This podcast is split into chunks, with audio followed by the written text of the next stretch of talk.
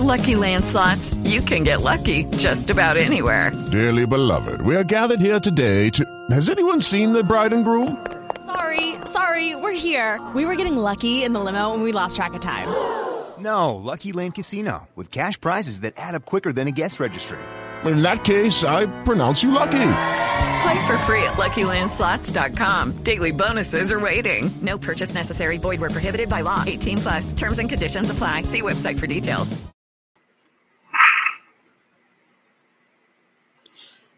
All right. What's up, YouTube? I'm Minister Derek Hallett of Sound the Trumpet Ministries, soundthetrumpetministries.com. And today I want to do a teaching called Daddy Issues.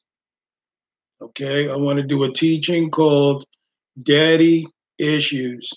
And the reason why I want to go here tonight, I believe the Lord was showing me something, you know, just this week concerning a lot of things that, you know, it's so funny how we speak of sanctification, we speak of getting right with God and doing everything that we need to do.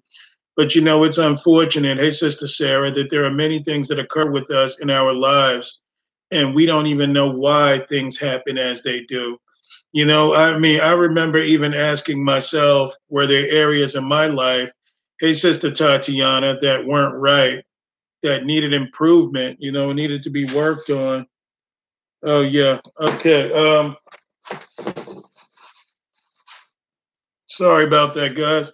But I remember areas of my life that I felt like I would only get somewhere somewhere with the Lord. Hey, Sister Naima, they were areas of my life where I began to have a difficult time, you know, just trying to get it right. You know, wondering why my relationships failed, wondering why, hey, brother Daryl, all these things would take place, you know, in my life, but it really came down to the amount of damage that was done. Hey, Sister Teresa, that was done to me, you know, growing up. And and I think that in many ways as a Christian, you really do need both parents. Okay. Now, one thing I have in my life, I did have both parents in my life. Was it perfect? Were things the way that they should be, you know, at all times? No. You know, there were a lot of areas that I was lacking, but I think that the devil does a lot of things to hurt us. And that's why when we talk about the ministry itself being selfless, we also as families have to be selfless. There's a reason why Jesus says, Love your neighbor as yourself, to esteem the things of your brother more than yourself. These things are so important because I think what really hurts a lot of people in this thing is we become self-loving. And because of that, Paul says in Second Timothy chapter 3 that there would be dangerous times that would occur because men would be self loving. But I think what we need to work on the most and what we really need to see this thing in terms of ministry, in terms of family, in terms of dealing with your neighbor, you know, and preaching the gospel is we must be selfless people. Okay, because I think that the whole thing concerning daddy issues that we're going to be talking about tonight is shared both by men and women. Although much of the emphasis tonight will be focused on women, I think that there is a lot of it that focuses on men. I'll give you an example of this. A lot of people want to talk about homosexuality. You know, a lot of people don't believe it's a sin, but we're going to find in many cases what even causes that has a lot to do with daddy issues. Even if your daddy molested you himself, even if he wasn't around and someone else did some dirt to you that hurt you in such a way that it damaged you emotionally, you know, and caused you to have a different perspective on the way that God says that life is supposed to be. You know, there were a lot of kids not having a father in their lives. And we did a teaching on the bastard spirit, but we're going to put a little bit more emphasis tonight is that a father is something that is extremely valuable. He's important. A mom is important too. But what you find in this matriarchal society is moms are praised, moms are worshiped, moms are you know, everything to us. So we say. But the truth of the matter is, I think a dad is that much more important. I don't put one above above another. I think they are both necessary. But if the head of every man is Christ, then that means that that man truly has to be a man of God. And much of what we deal with in this life, much of what happens to us and our children and our wives and everything else has a lot to do with no father present in the home, or even when he is, he is not doing the job that he is supposed to. Am I saying that good fathers don't have bad kids? Absolutely not. But I will say that the chances are a lot less when you truly have a father who is a man of God that loves his family and that wants his children to be in subjection to the Lord. There is great weight in having a father in your life. There is a lot of weight and authority behind a dad speaking. Now, most of us will remember this when we were young, okay, that when things would go wrong in the house, the mom would, you know, your mom would probably go off. You know, some of us may have had dictatorial moms that would say whatever she said and, and be upset and scream and yell. And at one point, it used to work up until you got older. Then you began to realize, well, yeah, she's just mom. She's like that. She complains, she yells. But man, when your dad gets upset in the house and he starts flipping and he starts raising his voice, I'm telling you, whoever's doing the dishes that night will stop and turn around and look. You'll even have the TV. Whoever's watching TV in the back will turn it down. Like, whoa, wait a minute, what's going on here? You know, that's a lot to do with the authority that God has given men to be able to govern the home. And that's what we're going to be talking about tonight daddy issues, because, you know, a lot of us have daddy issues when God is not your father. You know, we we know that God is God and we know that he governs all things, but how many of us know that he's a father? That's why when you go to uh, Romans chapter 8, Jesus talks about, or Paul mentions, that we go up under adoption where we say, Abba, Father, mean complete, you know, what you would say, uh, control over the situation. That's your family. When a woman marries, you know, or whatever, she takes the last name of that man. But other than that, you have your daddy's last name. So, you know, a lot of fathers are downplayed today, but a father is absolutely necessary for the home. So that's what we're going to be talking about tonight. We're going to be talking about daddy issues. There are a lot of women that have become insecure, that have been hurt, that have been run through the hands of men. Some of them have become lesbian and gone through all sorts of things, all because daddy wasn't home. Daddy didn't give me confidence. Daddy didn't show me he loves me. And I'm not trying to dig up old wounds and hurt people here. But I think it's really important because if God is not your father, or you don't have a dad that is a godly man that, that governs his home in a godly way, then the next person who comes along and puts his arm around you and calls you your his father, okay, is the devil or calls you his child. You see, when you're not a child of God, you are a child of the devil. If your dad is not a man of God, he is a man of the devil. And you see, when you've got that going on, you're going to find a lot of responsibility thrown by the wayside. You're going to see a lot of things pushed away that shouldn't be. But this has everything to do with daddy issues. And we're going to get the proper definition of daddy issues. And I want to say this too before I forget, guys. Sister Tara's sister died. Some of you I was able to reach out to and tell you, and other people did not. So pray for her family. Keep her in prayer, guys. You know, she's pretty strong. She's handling it, she's dealing with it. But, you know, if you can, keep her in prayer because, you know, it's hard to lose a family member and go through things like that. But the good news is, Sister Tara says that her sister got to know the Lord before she died. So, you know, we just pray that God has mercy on her soul. So, you know, keep Sister Tara in prayer. Um, Brother Sal, that I uh, met a couple of days ago, you know, um, a friend, I think it was a Facebook friend of Pastor Price. He's now, uh, he's got a wife that's um, having chest and I think um, chest pains and neck pains and arm pains and things like that. So you want to keep them in prayer also. His name is, uh, I think, Sal Pacheco so if you can, guys, uh, pray for him also. So here's the true definition of daddy issues. This is the definition. It says daddy issues is an informal phrase for the psychological challenges resulting from an absent or abnormal relationship with one's father, often manifesting in a distrust of, of or sexual desire for men who act as father figures. It says the result of a messed up relationship with one's father or having an absent father results in younger women chasing older men and even seeking mistreatment in some cases. Uh, this is an example. It says I was uh, dating a 24 year old uh, when I was 38, but I didn't uh, try to dress young. Uh, I was just a major alcoholic, and she was the daughter of an alcoholic and had major daddy issues. So, you know, like I said, we're not going to be trying to dig up old wounds and things like that, but this is for those women out there who have daddy issues who have not had a dad in a home, who don't have fathers that are doing the things that they they should. I'm here to tell you that you've got a better father that you can choose. You can pray for the one that you have or the one that wasn't there or maybe the one that was passed away. But we must recognize God is a father and he's a better father than any father that we you and I could have. So you see if you're missing having a father in your life, give your life to the Lord. And you know, he will be that father and mother to you if you're lacking both. So that's what the purpose of this tonight is all about. It's to address the daddy issue spirit. It's a demon. A lot of it falls under rejection, a lot of it falls under neglect, a lot of it falls under abuse. You know, so these are things that we're going to be tackling and talking about tonight. Why? But so that we can see sisters set free.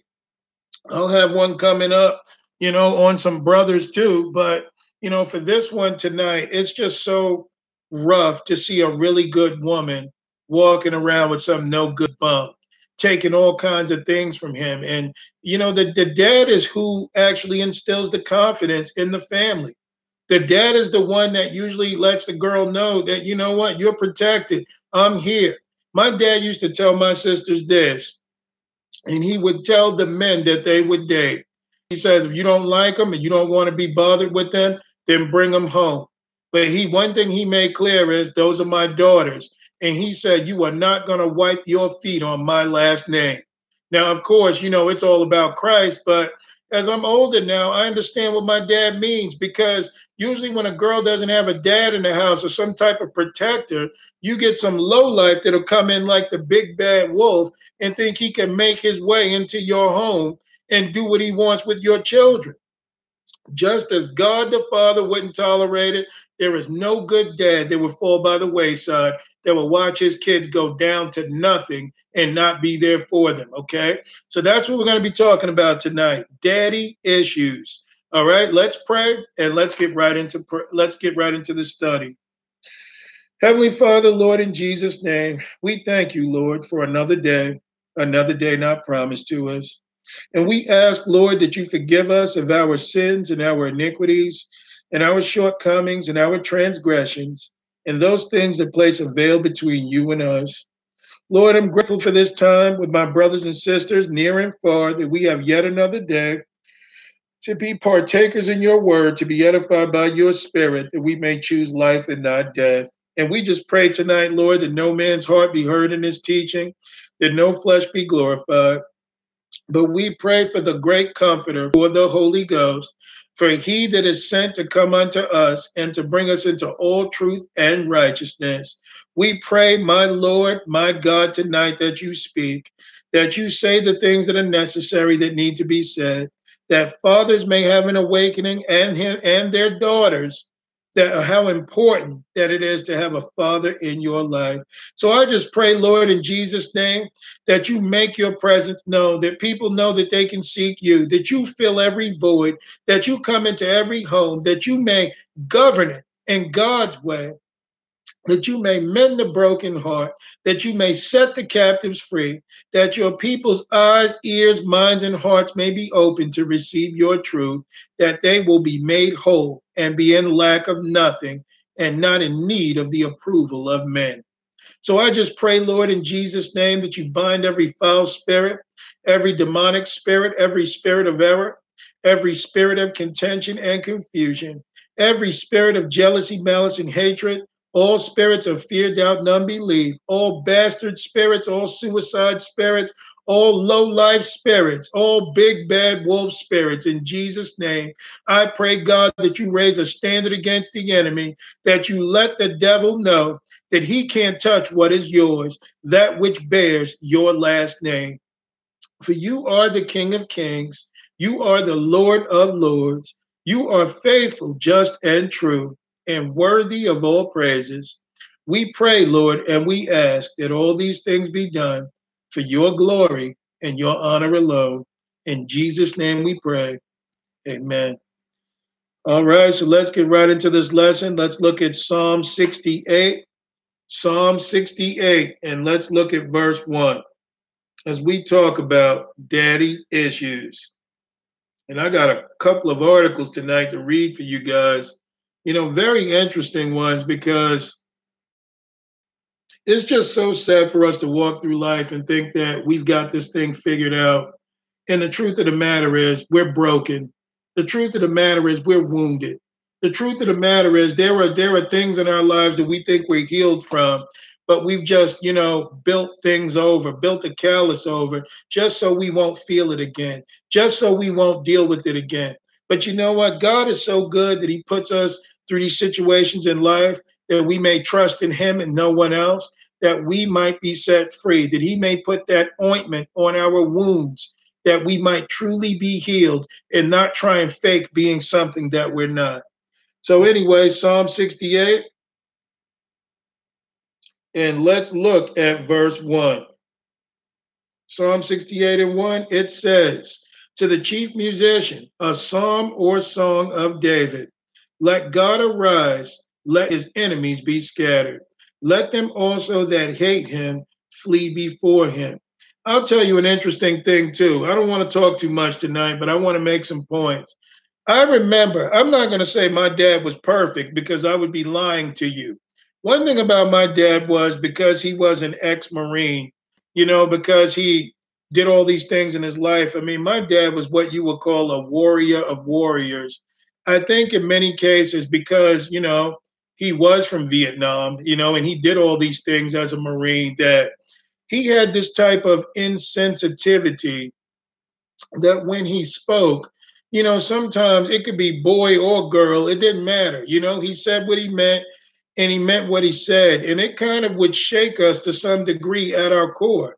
Now, would I say he didn't love us? No, I'm not going to say that. But I think that because of who he was, you know, and because of how he lived that he you know spoke to us very plain. And yeah you would get some tears. You know in some cases we would be rattled.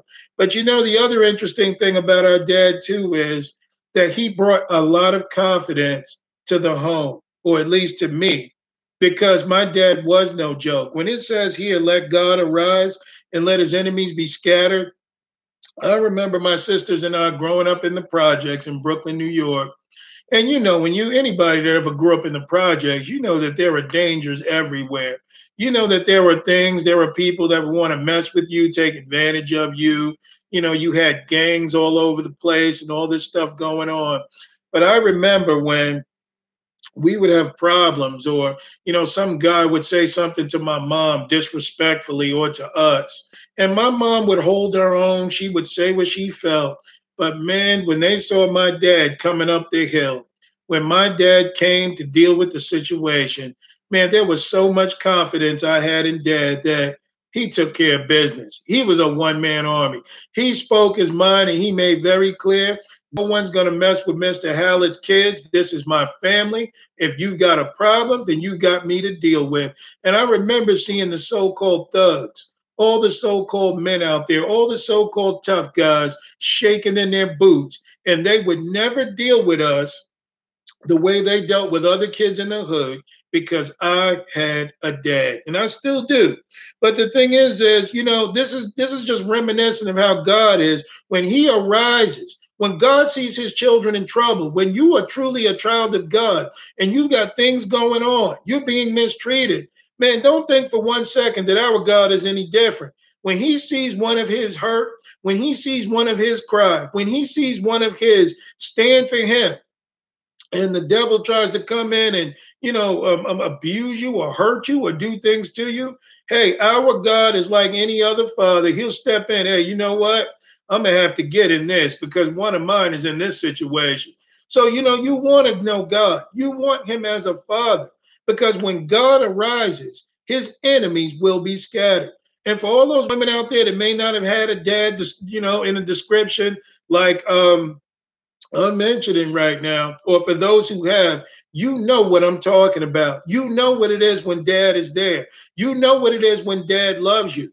But if he doesn't, if it so happens that you didn't have a dad like that, guess what? You got one now.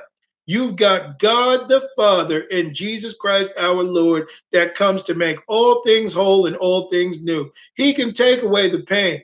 He can instill the confidence in better than any normal father could. He can provide and bring home food. He can protect his. He can give you everything that you need so that you don't have to go to some no good man, get abused, and beg for things that God would naturally do for those who are his children.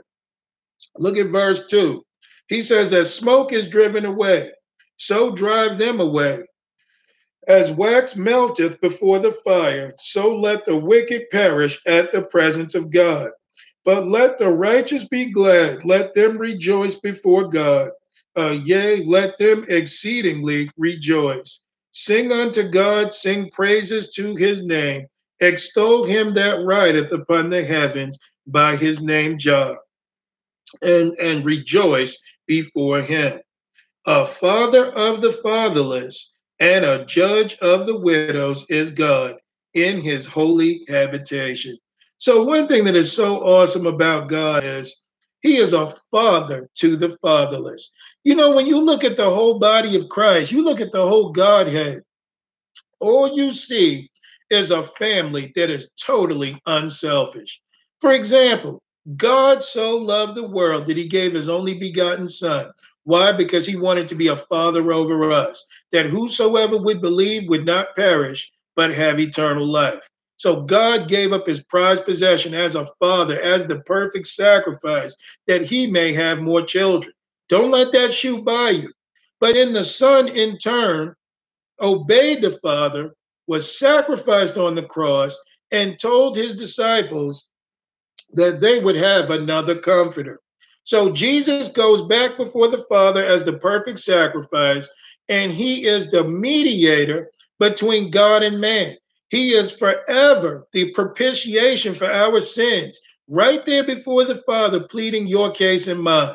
You see two selfless situations. And then you've got the Holy Ghost who comes, who does not come to speak of himself, but only comes to speak of Jesus, that we may know him, that we may be joint heirs with Christ, having God as our Father. Not one of them thinks of themselves, and neither should the body of Christ. Even if you are a man who may not have children, then father someone else's kids.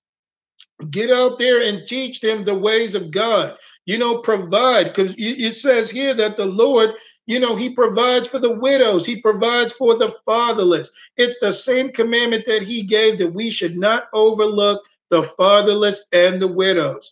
As a body, as men who govern the church, I agree with Pastor Price. The church is a body of elders, that it is governed by the men. Of course, it's governed by the Holy Ghost, but the men are the foundation. And that's the sort of thing that is necessary to give fatherhood back to the church. For all those bastards out there, all those women without fathers, all those men without fathers, that's what the governing elders of the church are for. Notice Jesus chose 12 disciples and they were all men. And then from there, he branched out and he built his church. But notice that it stood on the backs of men because he wanted them also to be fathers to the fatherless that they may have Christ, okay, that they would be secure. So he says, God setteth the solitaries, the solitary in families. He bringeth out those which are bound with chains, but the rebellious dwell in a dry land. So you see, for those people that are bound, God always comes to desire to set them free. Why? Because he wants them to have total confidence in him. He wants them to desire him. He wants them to know that, hey, I can provide for you, I can protect you, I can make you whole, that you don't have to go after things that are not of God. Because outside of God, outside of the fatherhood of God, is the devil. And this is why the devil will send to you, you know, men that are well dressed, good looking, and all that. But really, what are they? the scum of the earth. They use and they abuse women. They use their authority to try and get things from women just to use them up like a no good pimp and move on. But God is telling us today, you don't have to deal with that, ladies. You can give everything over to Christ. You can have true confidence in a real father that loves you, and you do not have to seek it from anyone else. And you know what? When your father wants you to be married, here's the thing that he will do he will lead you down the aisle to the man who is also a child of his, who is fit to marry you. So therefore, everything will stay in order with how God wants it.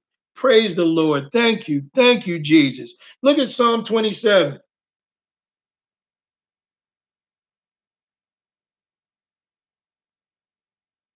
Man, if God is really your father, he ain't going to have you done like that. He's going to look out for you. Psalm 27, look at verse 1. It says, A psalm of David. The Lord, those are capital letters, okay? That could be God the Father. That can also be Jesus Christ our Lord. But if there are one, what difference does it make? It says, The Lord is my light and my salvation. Whom shall I fear? The Lord is the strength of my life. Of whom shall I be afraid? This is the kind of confidence that I remember having again you know, with my dad. And I, have learned this even more walking with the Lord. To truly be a child of God, you don't have to fear anyone or anything. You can walk with Him with confidence because God truly has your back. He calls Him His light of His salvation. Whom shall He fear? And He says, The Lord is the strength of His life. Of whom shall He be afraid? He says, When the wicked, even mine enemies and my foes came upon me to eat of my flesh. They stumbled and fell. He says, Though an host should encamp against me, though an army should come against me, he says, My heart shall not fear. Though war should rise against me, in this will I be confident. One thing have I desired of the Lord, and that will I seek after, that I may dwell in the house of the Lord all the days of my life to behold the beauty of the Lord and to inquire in his temple. So, what he desires is to draw near to God. Many times you've heard David say, The Lord is my refuge and my strength. And this is how we ought to see the Lord. This is how we need to see God as a father.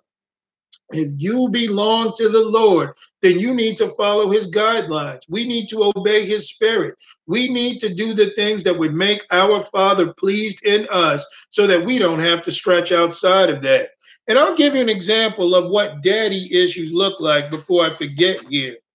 I had this printed out today because I saw it on um, you know, on the internet, but this is a picture, okay, of a group of girls it looks like they're at a reception or they're doing something, you know, but you know, they were all dressed up. They were all looking pretty beautiful and they're all ready to take a picture. But you got one girl down here that's pulling up her dress. Hopefully, you guys can see it. Okay. And she's exposing what's underneath. And she's smiling while the other women are looking at her in horror because they can't believe that a girl would have the tenacity okay, or the audacity to throw themselves out there and to do this simply for attention. You guys see the difference between a confident woman here and one that is just, you know, seeking whatever it takes to, to gain attention? This is what it's all about. This is called daddy issues. And it says one of every 12 has them.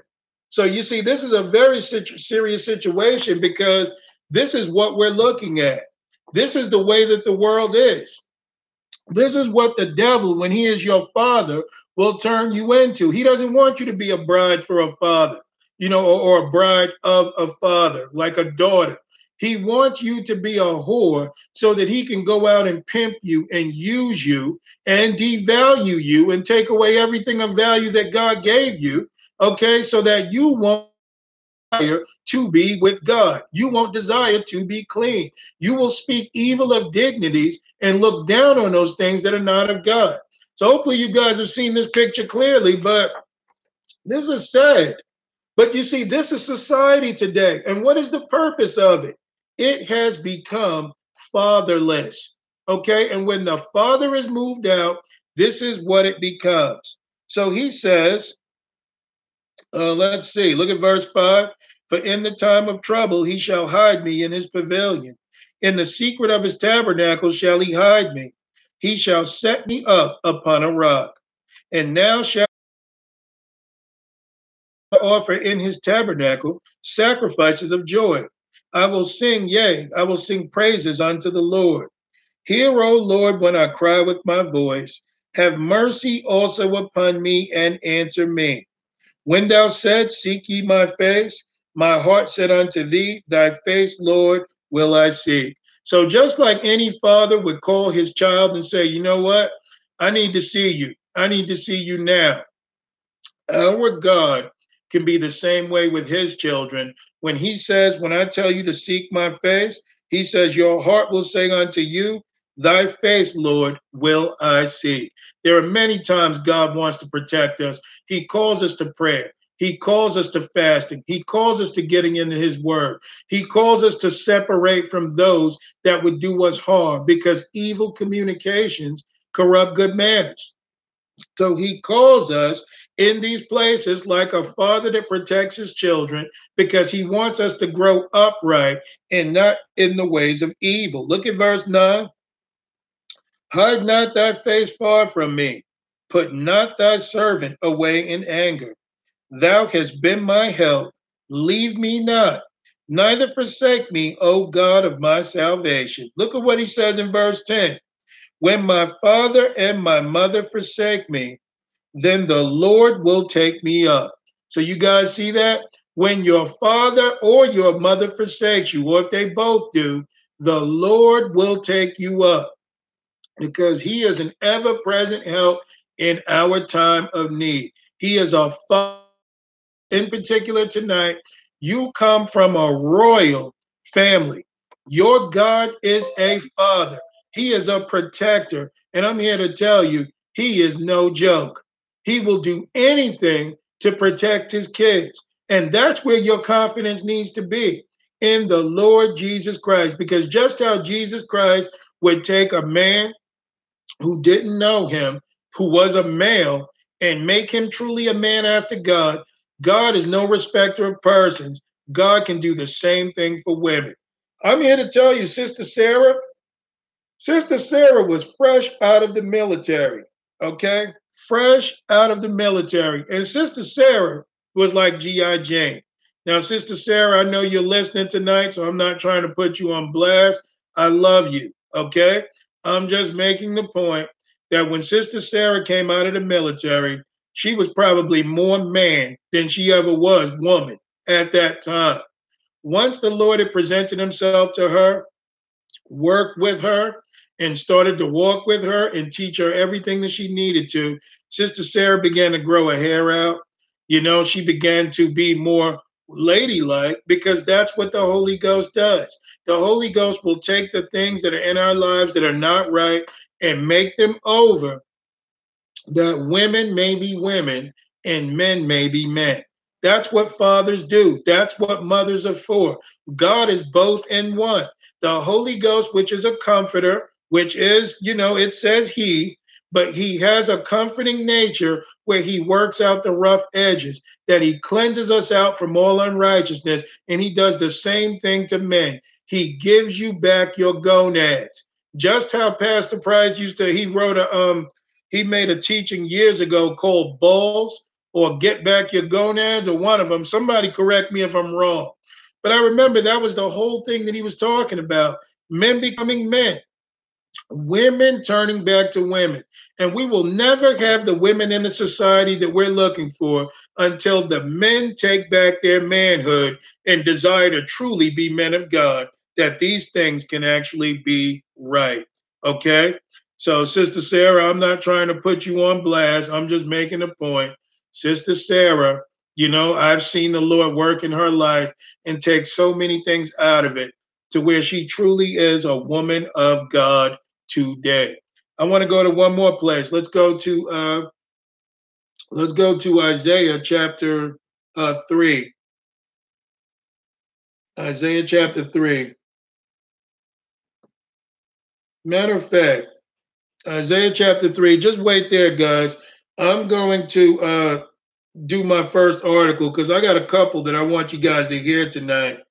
But one of them is called, uh, let's see, one is called Dating a Girl with Daddy Issues 15 Things You Must Know. Okay, now mind you, this is worldly. We got the spiritual stuff too, but maybe some people who are worldly right now will be able to relate to this about not having a covering, not having a father. So it says dating a girl with daddy issues, 15 things you must know. This is not trying to hurt anybody. This is just making a point. Okay, so it says you hear the phrase uh, women with daddy issues thrown around a lot in books, movies, and TV. But uh, do you know what it really means to date one? It says at some point in your life, you may have heard the term daddy issues used in a certain context. Most people use it to describe a woman who tends uh, towards promiscuity. Uh, is it true? Maybe. Is it the only explanation? Uh, no.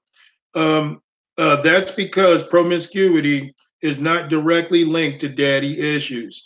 There are a lot of reasons a woman might choose to have multiple sex partners or be indiscriminate about the partner she chooses, but it's not necessarily related to having issues with her father.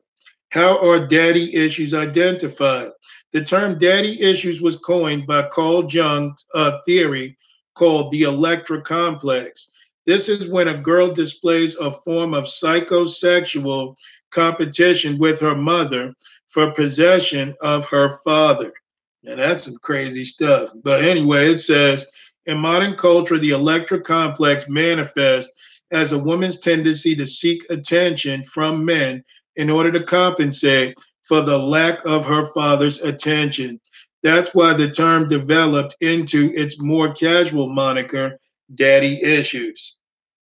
So it says, what are the signs of a girl that has daddy issues? If you are not if you are not quite sure if you've ever uh, dealt with a woman with daddy issues, here are a few manifestations. This is one. Now, mind you guys, I'm not for any of this, okay? This is all about getting saved and knowing Christ. But I'm going to read this because the fact that it may be able to help those who are dealing with this relate. Because just because you get married, don't take away daddy issues. All right. So it says this is one sexual aggression. Although women with daddy issues seem to be sexually aggressive, it's not because they uh, put very little value on sex. It's the opposite. Actually, they are more likely to be aggressive because they think that sex can get them into a man's good graces. So, you know, there was some article there. This is two clinginess. Due to the warped sense of thinking of thinking that came from one item, women with daddy issues will um, misconstrue their situation uh, by begging for attention. Unfortunately, both items of one and two usually backfire because they are done out of desperation instead of affection. This is three excessive friendliness towards guys. Women with daddy issues are drawn to men. They revel in their attention. You will likely see this in her response uh, to men and women. She'll usually be warm and friendly toward men, yet cold and aloof towards women. And you know, this is true. I mean, I've dated women with those issues where I would feel like at times, man, how can I even date you when it looks like, man, you smiling in every dude's face? You know, that could be, and it wasn't about me being insecure, but you know, in relationships, there's some things that you do and that you don't do. But anyway, that's neither here nor there. Look at four. It says defensive barriers. When a woman feels threatened by the possibility of losing you, her subconscious will take action by cutting you off. She might start a fight, break up with you, or even cheat just to prevent herself from getting the first cut. This is five, dating older men. This is the most obvious sign, but it is also the one that prejudged frequently. Younger women can date older men because they want to. Um, you know, a woman with daddy issues might date an older man because the guy looks, acts, and feels like her father. Creepy? Yes, but but it's true. So they're making the point here that you can date an older man. That's not the issue. But the question is, why would you? A lot of women with daddy issues are drawn to older men, and that's who they'll date because they're still looking for their father. Is it okay to date a woman with daddy issues? A woman with daddy issues is dealing with the loss of her father's presence and affection, whether she knows it or not. While this is true, she does not deserve any less of a man's affection, nor is she subject to the ridicule and judgment that other people place on her. If you're a casual observer who thinks you can label anyone with just a glance, think twice before you shoot off your mouth. I mean, or shoot uh, your mouth off. Most women suffering from daddy issues are in a lot of pain, uh, whether they realize it or not. It says, What is it like to date a woman with daddy issues? In terms of dating, women with daddy issues are just like any other girl. The only difference is that you know where her issues come from. Now, isn't that a breath of fresh air? But for transparency's sake, here are the things that you should expect when you're dating a woman with daddy issues. One, uh, getting her trust will be difficult. If you want a relationship with a woman who has daddy issues, you'll have to jump through a few hoops before you get anything emotional out of her. Now, I'm here to tell you if these relationships are not in Christ, it doesn't make a difference. We're going to get to the, the biblical way to deal with this as well. I'm just bringing up points that people may be able to identify this spirit that they may choose Christ. So everything I'm reading tonight, Christ is the answer. Okay. This is two. She might push you away at first. She may reject you, dump you, or push you away as much as she can to see if you're willing to stay with her. This is three. She might chase you down. If she likes you and you decide to move on to someone else, there's a possibility that she might go for you. Instead, it's not it's not so much a reverse psychology thing as much as please love me. I'm sorry I dumped you thing. this is four. She will test you over and over again. Once you're in a relationship with her, you might not notice that you're actually engaged in a series of psychological tests your girl has concocted whether you pass or not depends on her sunny or stormy disposition. Now, you see, this is what happens to people, and this is how crazy we can become in the world. Okay, when we won't allow the Lord to fix us, this is the type of stuff you go through in dating. Look at five. She overcompensates. She either goes hard or goes home. Whether you, uh, whatever you need, she will do her best to provide it. That's because she wants to reward your affection or at least buy it. That's only a good thing if you're willing to do your part in the relationship. That's a bad thing because that's witchcraft. So this is six. She will probably have sex with you on the first date, or at least sooner than you think. This is where a woman with daddy issues falters. She perceives sex as a bargaining chip, and she thinks that giving in early will seal her fate as a, a girlfriend. Sometimes it works, but most of the time it doesn't. This is seven. She's a people pleaser. She will give you all the help you need, be there when you feel sick or sad. Okay. Um, oh, and but more affectionate uh, than your own mother. And the sex will probably be awesome you know what? I don't even want to get into this. Let me just continue because this is starting to bother me. This is A. She will flirt with other guys. Okay. Um, this is nine. Inconsistency upsets her. Now, who won't that upset? This is 10. It's going to be a while before you meet her mother. This is, uh, let's see, any more?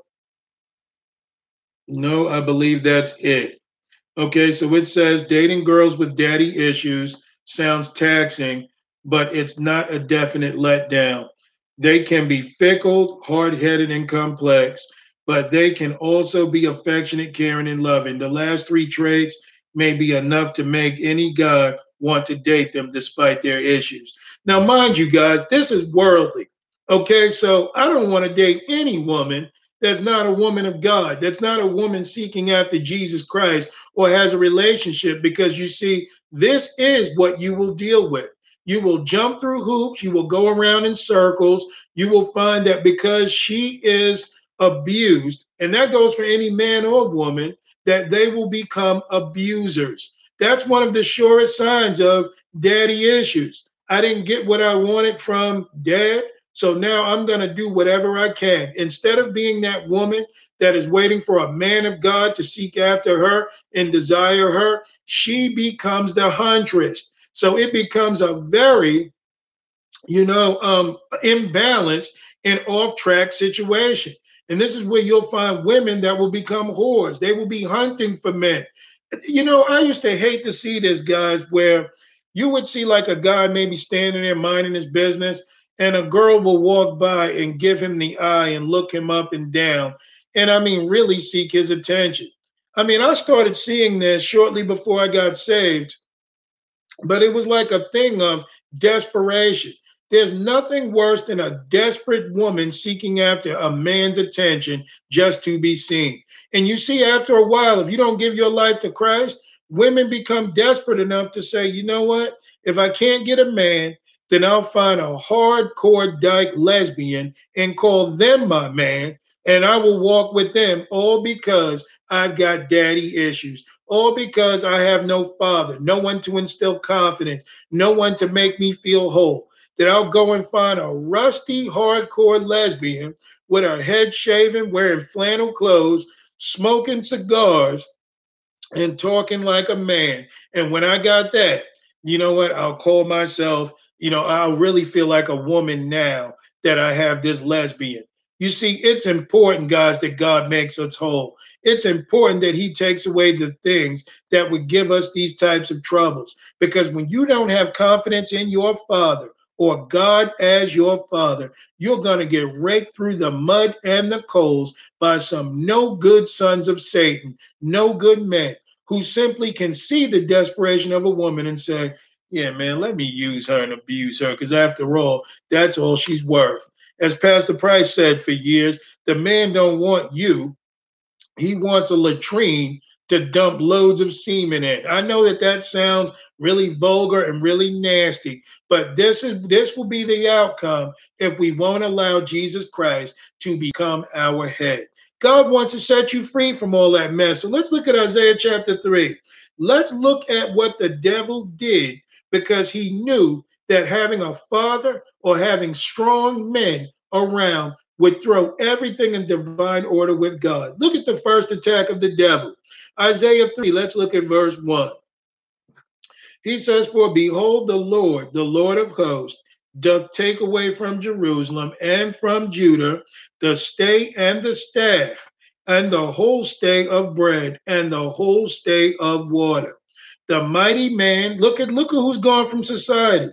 The mighty man is gone, and the man of war, the judge and the prophet, and the prudent and the ancient, the captain of 50 and the honorable man, and the counselor, and the cutting artificer, and the eloquent orator.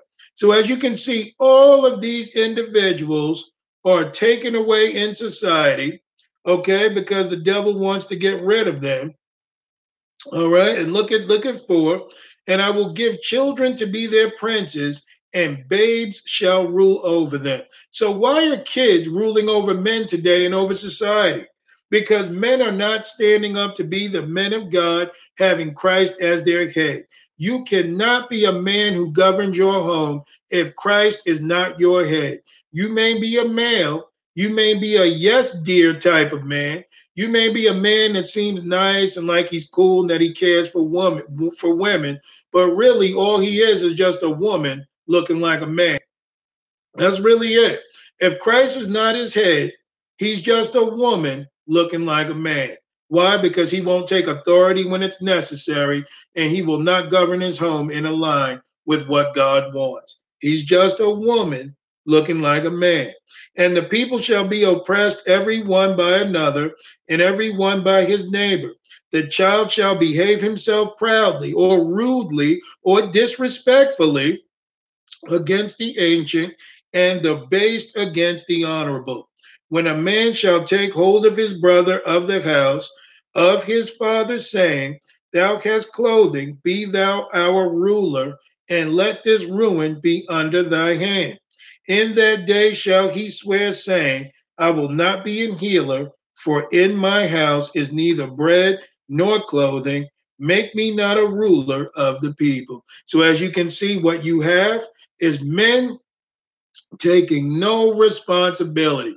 Oftentimes, you'll see in the home because the dad is sitting in his lazy boy, doing absolutely nothing, not interacting with his kids, not governing them the way that God wants them to. What you will find is that the girl will start to ignore her dad and go to her mom because she'll say, Dad, um, you think, can I do this this week? And you know, he'll say, Oh, well, whatever your mother decides is okay. Even men that take their finances and give them to their wives to manage, you know, in many ways, you're you're getting rid of your authority. You don't care about what's going on in the home and what needs to be done. I'm not saying there's anything wrong with that, but you see, this is how men become absent. This is how men begin to disappear from the scenes. This is how it turns out that men will have no say and children will have more honor for their mother than for their father. And when you got that, let's look at what happens.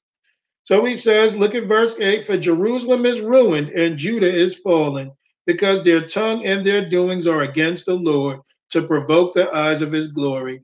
The shew of their countenance doth witness against them, and they declare their sin is Sodom, and they hide it not. Woe unto their soul, for they have rewarded evil unto themselves. So you wouldn't have as much homosexuality wandering around today if men were men. You know why? Because that boy would look at that man and say, That's a man, and that's how I need to live my life. But as you can see, a lot of fathers are too busy being whoremongers and they're running around in the streets doing whatever, leaving their home unprotected. And what happens? You find a lot of boys get molested before the age of 13 because the dad would tell them, Yeah, go over your friend's house and hang out. I don't have time for you this weekend. I'm not taking you to the baseball game. We're not going fishing. I do, you know, I got things I need to do. So just go hang out with your friends. And you see, when you're absent, that's when the devil will seep in and, and govern your kids for you. There'll be some molester in the house that will do something to your son that will mess him up. You know, 95% of homosexuals, okay, were molested as children. You guys don't believe me? Look up the statistics. Look up the doctors and the psychologist statistics for those who want to be true. These things happen. When there's no father in the home, there's no protection. But I'll tell you this too, guys, and even for girls, you know, when for when dad is not around, dad's not interacting with me, dad's not making me feel secure, and he's going and doing his thing, then I'm gonna govern myself. I will wander around seeking protection from someone else. I will seek, you know, um, to be provided for by someone else. And this is why you'll have a lot of good women out there go after these so called men that are successful, but really, they're just nothing but wolves in sheep's clothing. They're there to use and abuse and to floss and to get everything they can and use up these girls. So, as you can see, when it says they declare their sin as Sodom, they hide it not. That even goes for any father in the home. If you've got a homosexual son or daughter and you say nothing about it, you're just like that old rug that folds up and goes in the closet. You bend under pressure because society is this way today, and you say, Well, you know, everybody to each his own. You know what? You're not worth the dust it took to make you because the bottom line is you are the protector and the provider for the home. That's why unless a man has the principles of God and he has the and he has God's spirit, then he cannot stand for that which is right. Why? Because he has no guideline. He governs himself as a man. If he models himself after men that work out in the gym, if he models himself after you know military men or bouncers or you know these boxers and UFC guys you see on TV, a lot of those guys are homosexual. There's pictures of Floyd May- Mayweather Jr. close to this guy Ortiz before they fight, and they're yelling in each other's faces. They're yelling so hard, you know, or, or so close. They're they're close to one another. They're pretty much kissing. Okay, Anderson Silva came out and said that he was a um he said well for all you know he said there's a lot of M, uh, mma fighters in ufc that are homosexual. And he said before you know for all you know i could be one. You see a lot of these guys are homosexuals. They've gone through these practices. If you model yourself as a man after these stinking rappers that were bent over desks that were doing all these different things then that will be your example then you're just a homosexual in waiting. You're just gonna, you know, Christ has got to be every man's head because you're gonna find that spirit, that spirit is going all through society. So you're not a man until Christ becomes your head. That's the bottom line. You're not a woman until you have submitted your body and all things over to Christ. You've got the desire to be like him, to be made whole and to be made right. But you know, right here, now that the men have gone, Sodom and Gomorrah, it says that their homosexuality is everywhere. Look at 10. Say ye to the righteous that it shall be well with him, for they shall eat the fruit of their doings. But woe unto the wicked, it shall be ill with him, for the reward of his hand shall be given him. For as for my people, Children are their oppressors. So children are oppressing. Look at the word oppressor. This is H5065. That word is to press, to drive, oppress, exact or exert, or exert demanding pressure. Drivers, taskmasters, rulers, tyrants or lords, exactors of tribute to be hard pressed. So he says, as for his people at this point, now that the men are taken off the scenes, he says, Children are the oppressors, and women rule over them. O my people, they which lead thee cause thee to err and destroy the way of thy paths. Pastor Price did a teaching years ago called the matriarchal mafia. This is exactly what we're dealing with today. The devil knew that if he could go to Eve and bring her out from under the headship of Adam and of God, that he would have what you got in Revelation 17, the whore of Babylon, one that would not submit to God, one that would go after men, one that would have no value or care for herself. These things had taken place because the devil managed to change the divine order of God upside down. And when men are not ruling over society, then you've got what you got today homosexuality, disrespectful kids, effeminate boys, and, and girls that are out there whoring and insecure with no daddy in sight. This is what we're talking about. But everything I'm mentioning here, God can make right. He can fix it if you give it all to Him. You know, that's what He's there for. Look at Ephesians uh, chapter 4. And after this, I'm going to read another article for you guys. Ephesians 4, guys, let's look at verse 1. He says, I therefore, the prisoner of the Lord, beseech you that ye walk worthy of the vocation wherewith ye are called, with all lowliness and meekness, with long suffering, forbearing one another in love, endeavoring to keep the unity of the Spirit in the bond of peace.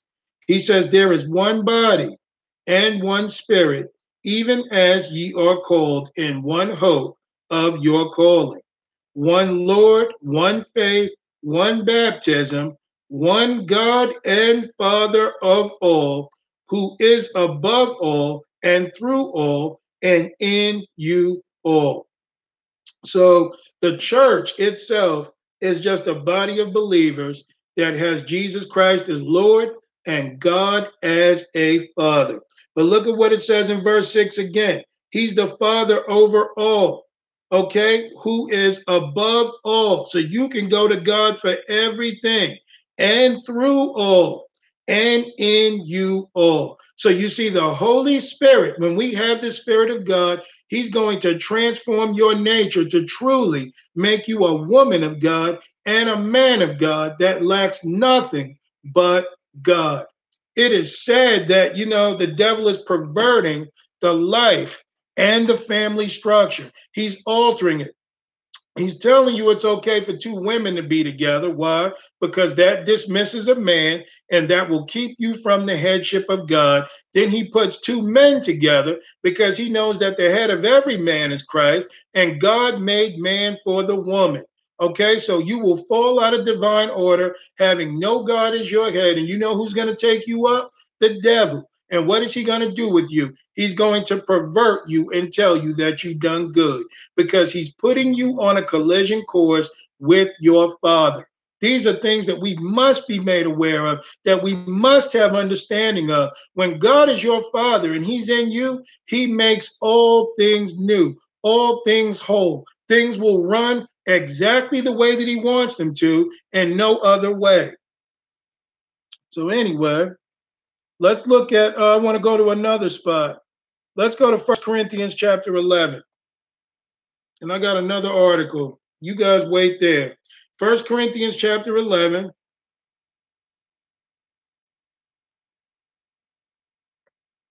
And now I'm going to get into the godly stuff because we don't need to read articles about the world. I was just making a point that this spirit is running rampant, and a lot of people don't even know that it's here, that people are truly dealing with this thing.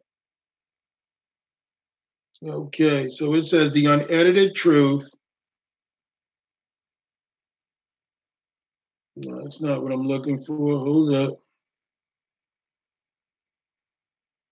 Uh, rejection and daddy issues. That's what this is called.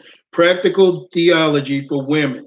So now we're on this this side of things. Okay, so it says practical theology for women rejection and daddy issues. It says, I felt rejected by a friend last week. In reality, I don't think they meant it to feel rejecting, but it felt rejecting to me and it left me crying in my car. Then I started thinking in terms of this article on rejection and daddy issues, which I have already started writing. It may seem weird to immediately start working through my problems by thinking in terms of a blog article, but that harkens back to what this blog was originally, what, this blog was originally, and how it is best used in mine own life. As lectures to myself, I knew to lecture to myself in that moment as I cried in my car. But what was the lecture? What should I preach to myself when I felt so hurt by rejection. Rejection is painful no matter what. I've spent enough time struggling with rejection, sometimes real, sometimes perceived, to know that the balm for the wound of rejection is identity and affirmation. What is my identity? Um, and how does the affirmation it brings it brings uh, me equip me to face rejection head on and not be destroyed by it. This was a core issue I journaled through when studying Ephesians, uh, for by his wounds you are healed. God spoke me uh, into creation and gave me an identity in him through Christ that endures through personal rejection. I can endure human rejection because God never rejects me. Nothing can separate me from his love. I have not struggled to believe the love of my Heavenly Father, uh, probably because my earthly father's love was consistent. Uh, uh, uh he regularly affirmed me And I know beyond a shadow of a doubt, he is proud of his daughters. I also know that if I had a need, I could run to the open arms of both my parents in a moment, and they would be there for me. We all need affirmation and identity uh, from a steady, reliable, trustworthy source. Husbands, boyfriends can do this at one level, but I think that um, most women long for a deeper source of affirmation, the affirmation of a father. So it says that husbands and boyfriends, or you know, can uh, give these things to a degree, but the true affirmation this woman is bringing forward here comes from a father. She says, I have written about Beyonce a couple of times lately. She is a fascinating woman for multiple reasons. Now, I disagree. Okay, talented, maybe, but what will that stand up in against the body, you know, against Judgment Day if it's not of God? There is her obvious vocal and athletic talent, uh, but I also find it noteworthy that Beyonce got married and had her daughter in that order, especially since 60, 67% of African American children are raised in a single parent home uh, compared to 25% of Caucasians. But though she has many um, obvious talents, great fame, fortune, and seemingly a sweet personality, I beg to differ. She still chooses to her uh, to use her sexuality as a conduit for most of her art.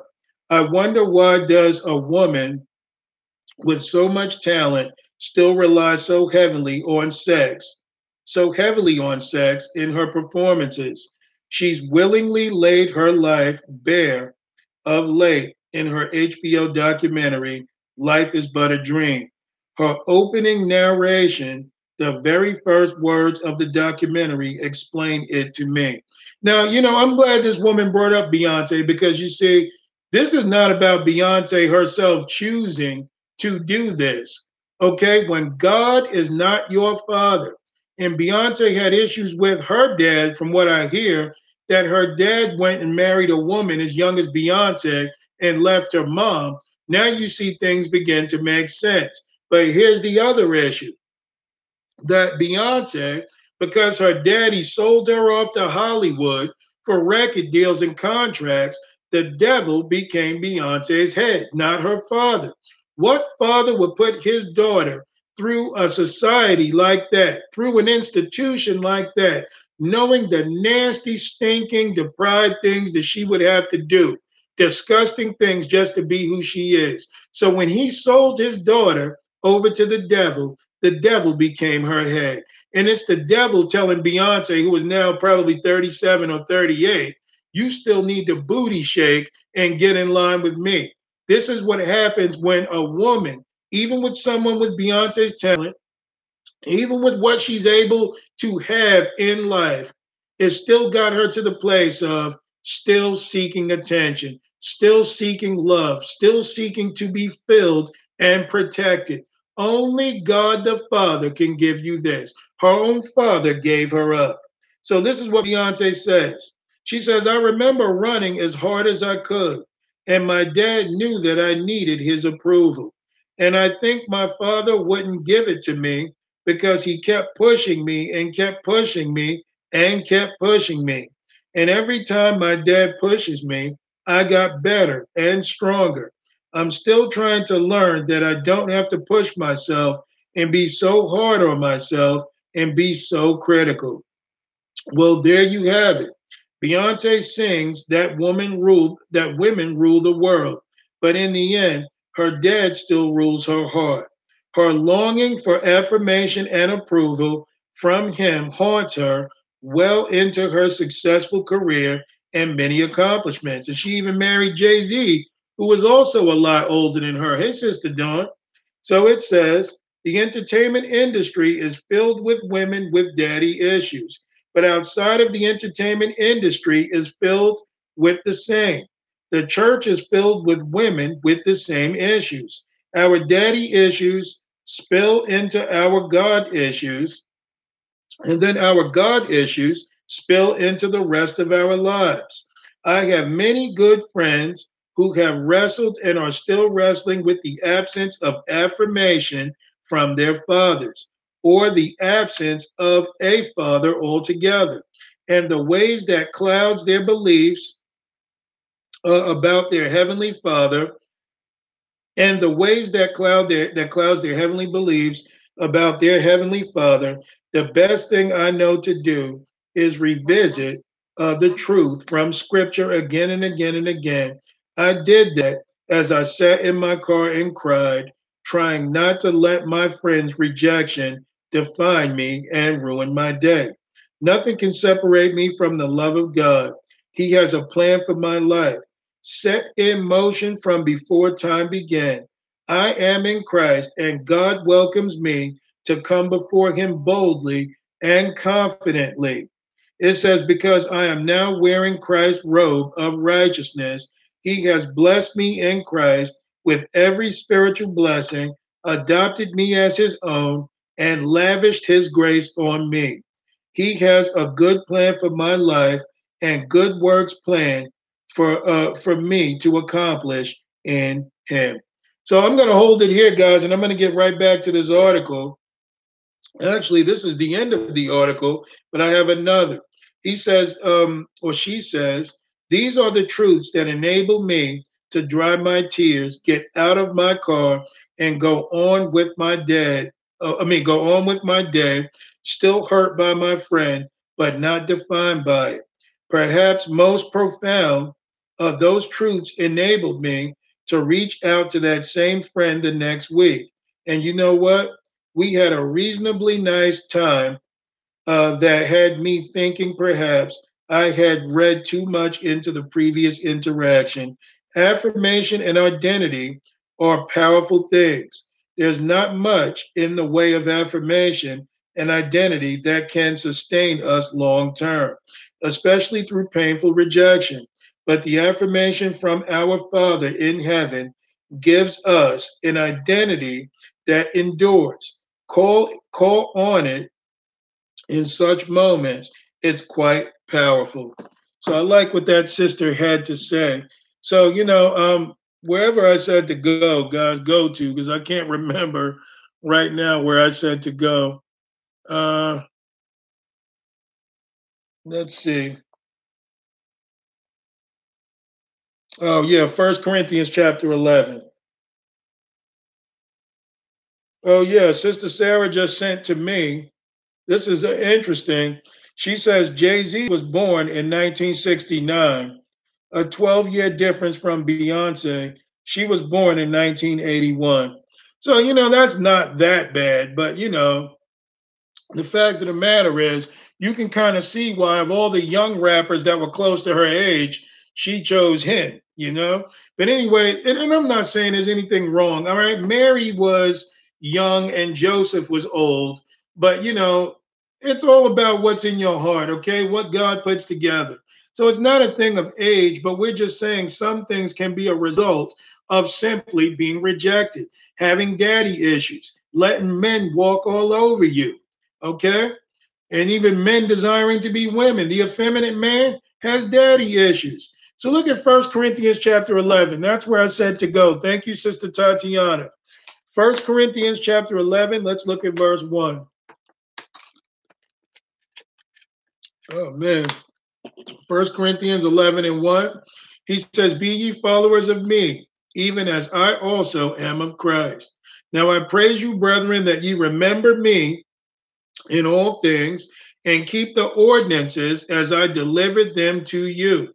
But I would have you know that the head of every man is Christ, and the head of the woman is the man, and the head of Christ is God. So this is the divine order. The head of every man is Christ, the head of the woman is the man, the head of Christ is God. Anything outside of that divine order, okay? Because if Christ is a man's head, he's not going to treat a woman like garbage, okay? And we're going to get into that too, but I'm just bringing forward the point. This was God's plan. Every man praying or prophesying, having his head covered, dishonoreth his head.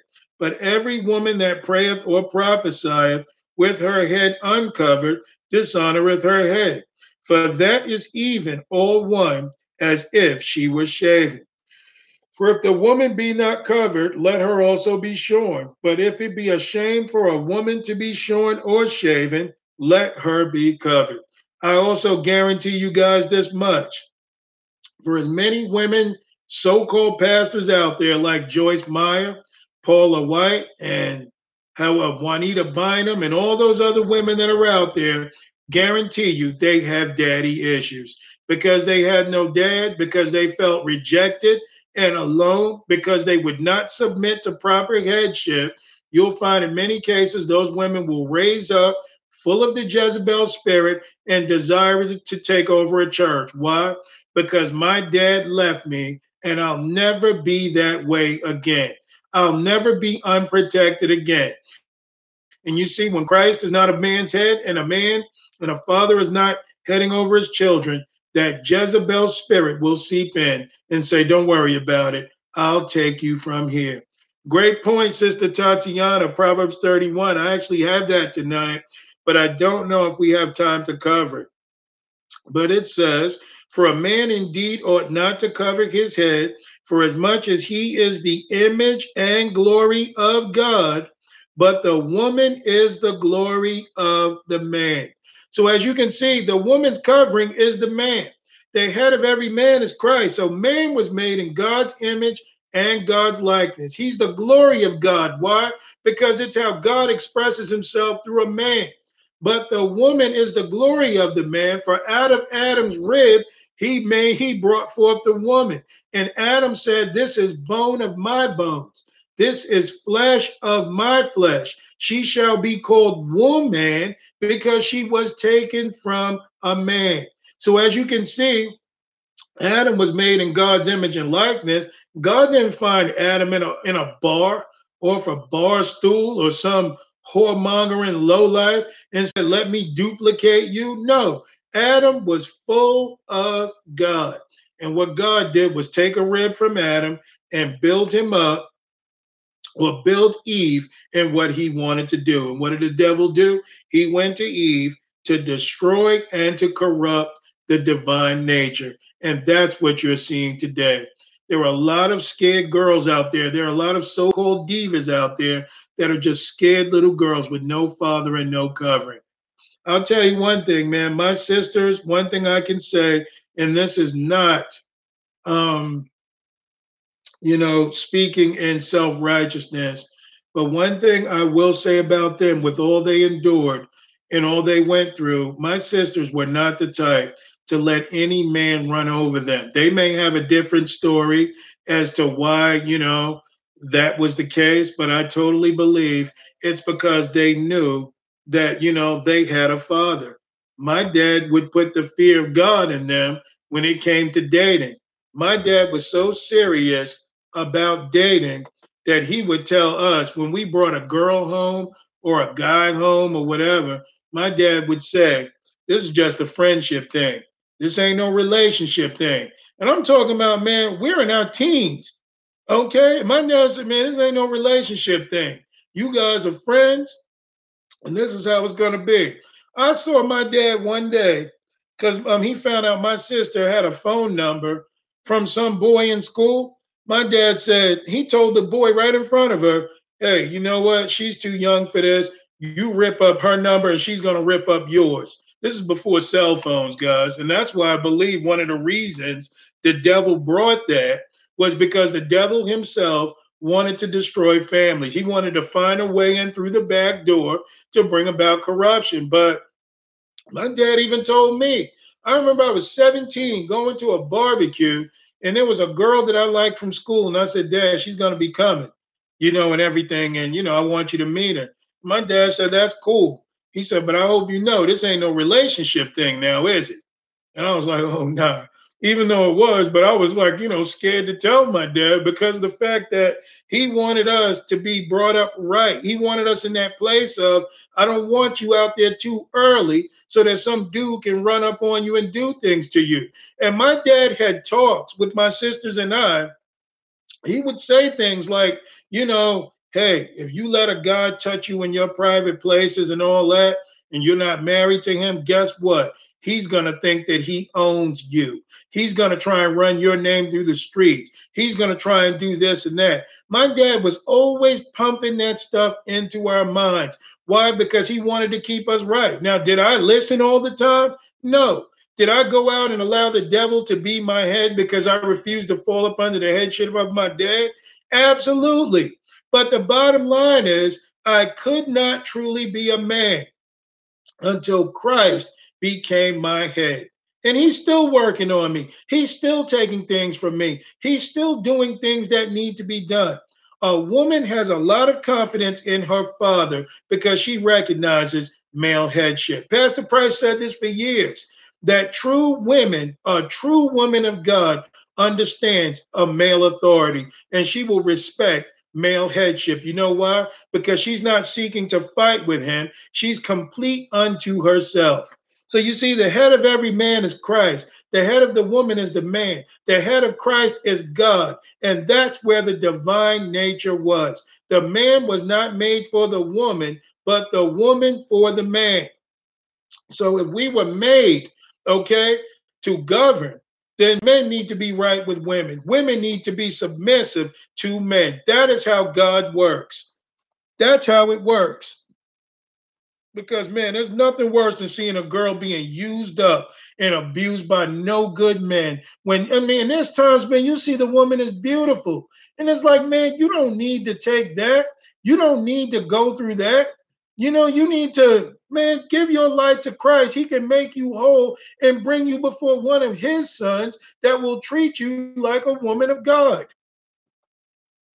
Let's look at Ephesians 1.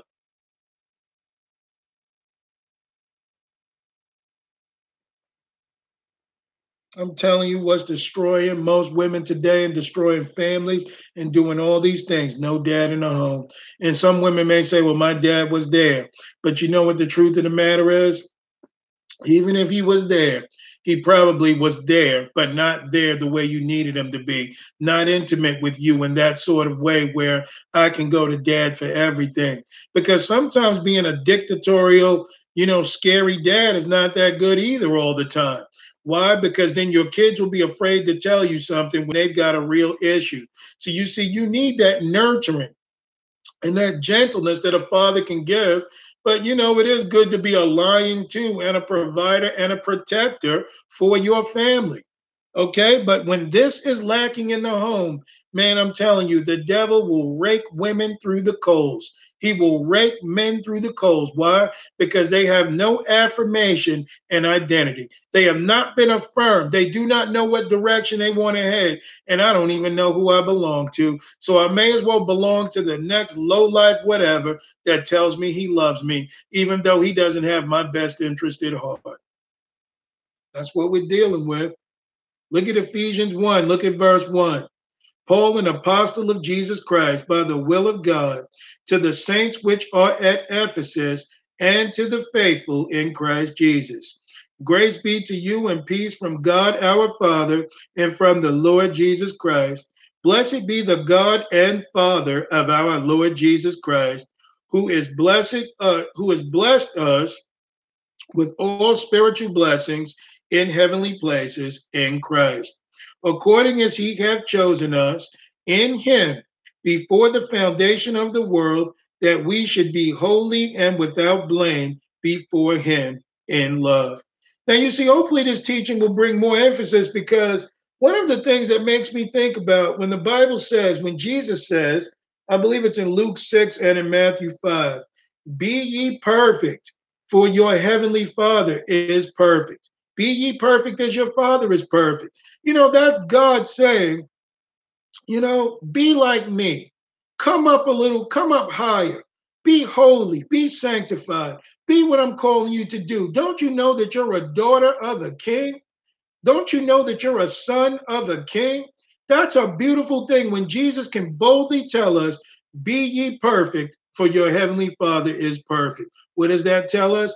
That you and I can be perfect. The devil wants whores that he can use and he can abuse and he can throw away. But our God intends to reign with his bride. He wants his bride by his side.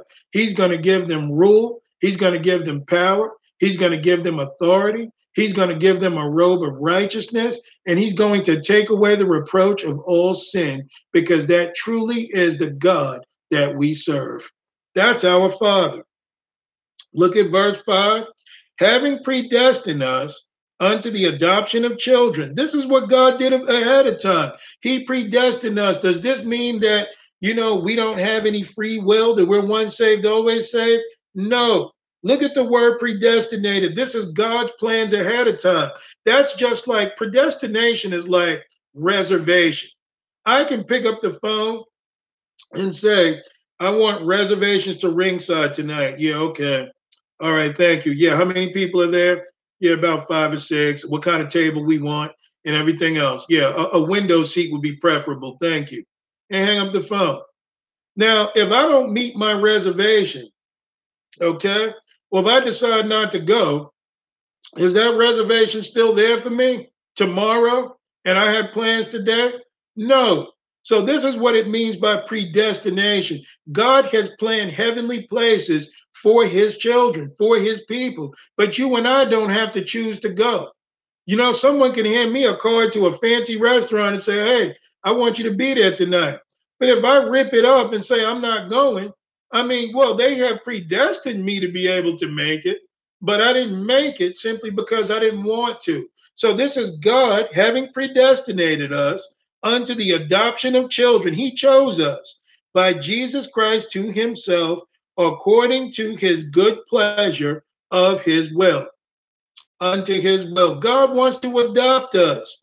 Look at the praise of the glory of his grace, wherein he have made us accepted in the beloved, in whom we have redemption through his blood and forgiveness of sins according to the riches of his grace. So this is what God wants accepted in the beloved. You've been accepted in God. You don't need validation from man. You don't need acceptance from men. You can walk with God.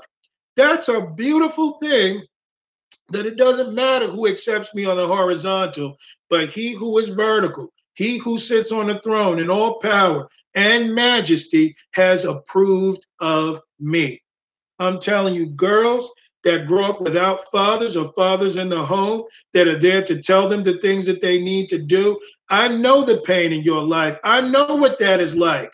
Okay, because I've seen it. I've grown up next to the crackhead mothers and stuff like that. I've grown up when when girls' mothers are home all day and out in the streets. I've known the stories of kids who are ashamed of their parents because my dad was a whoremonger through the whole neighborhood. Well, you know what? The axe has been laid to the root of the tree. Okay, we can be adopted by Jesus Christ. The old nature of Adam can go away, and we can truly be born again and give things over to Christ and start our lives over just as if we have never sinned. Man, this is the best deal going on to be accepted in Christ. And you know what your Heavenly Father will do? When you're ready, when He's cleaned you, when He's sanctified you, He's going to bring you to one of His sons and He is going to marry you if He sees fit. But you know what? That's another thing that there won't be a whole lot of emphasis on. When you are accepted in the beloved, you know what? Everybody may want to be married, but it ain't really that much a deal to you. Why?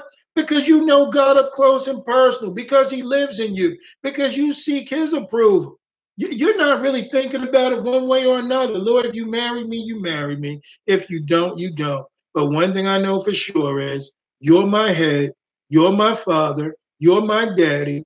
You provide, you protect, you redeem, you affirm, and you identify giving me your name that I truly am a child of the Most High God. That's the most important thing that we need to worry about, guys. So, here, being accepted in the beloved is what we should be seeking after. Because if Jesus Christ val- validates me, then, man, I'm not worried about the world. I'm not worried about friends. I'm not worried about being a part of the in crowd. Okay, I'm following my Father who lives in me and speaks to me. Let me go to another place real quick. Um, Proverbs 31 woman, man, she's an awesome woman, but it's so much to go through. So, guys, when y'all get the chance, no, you know what? We need to speak about what is good. Let's go to Proverbs 31. I just got convicted with that one. No, you need to go to what a woman of God looks like. Proverbs 31.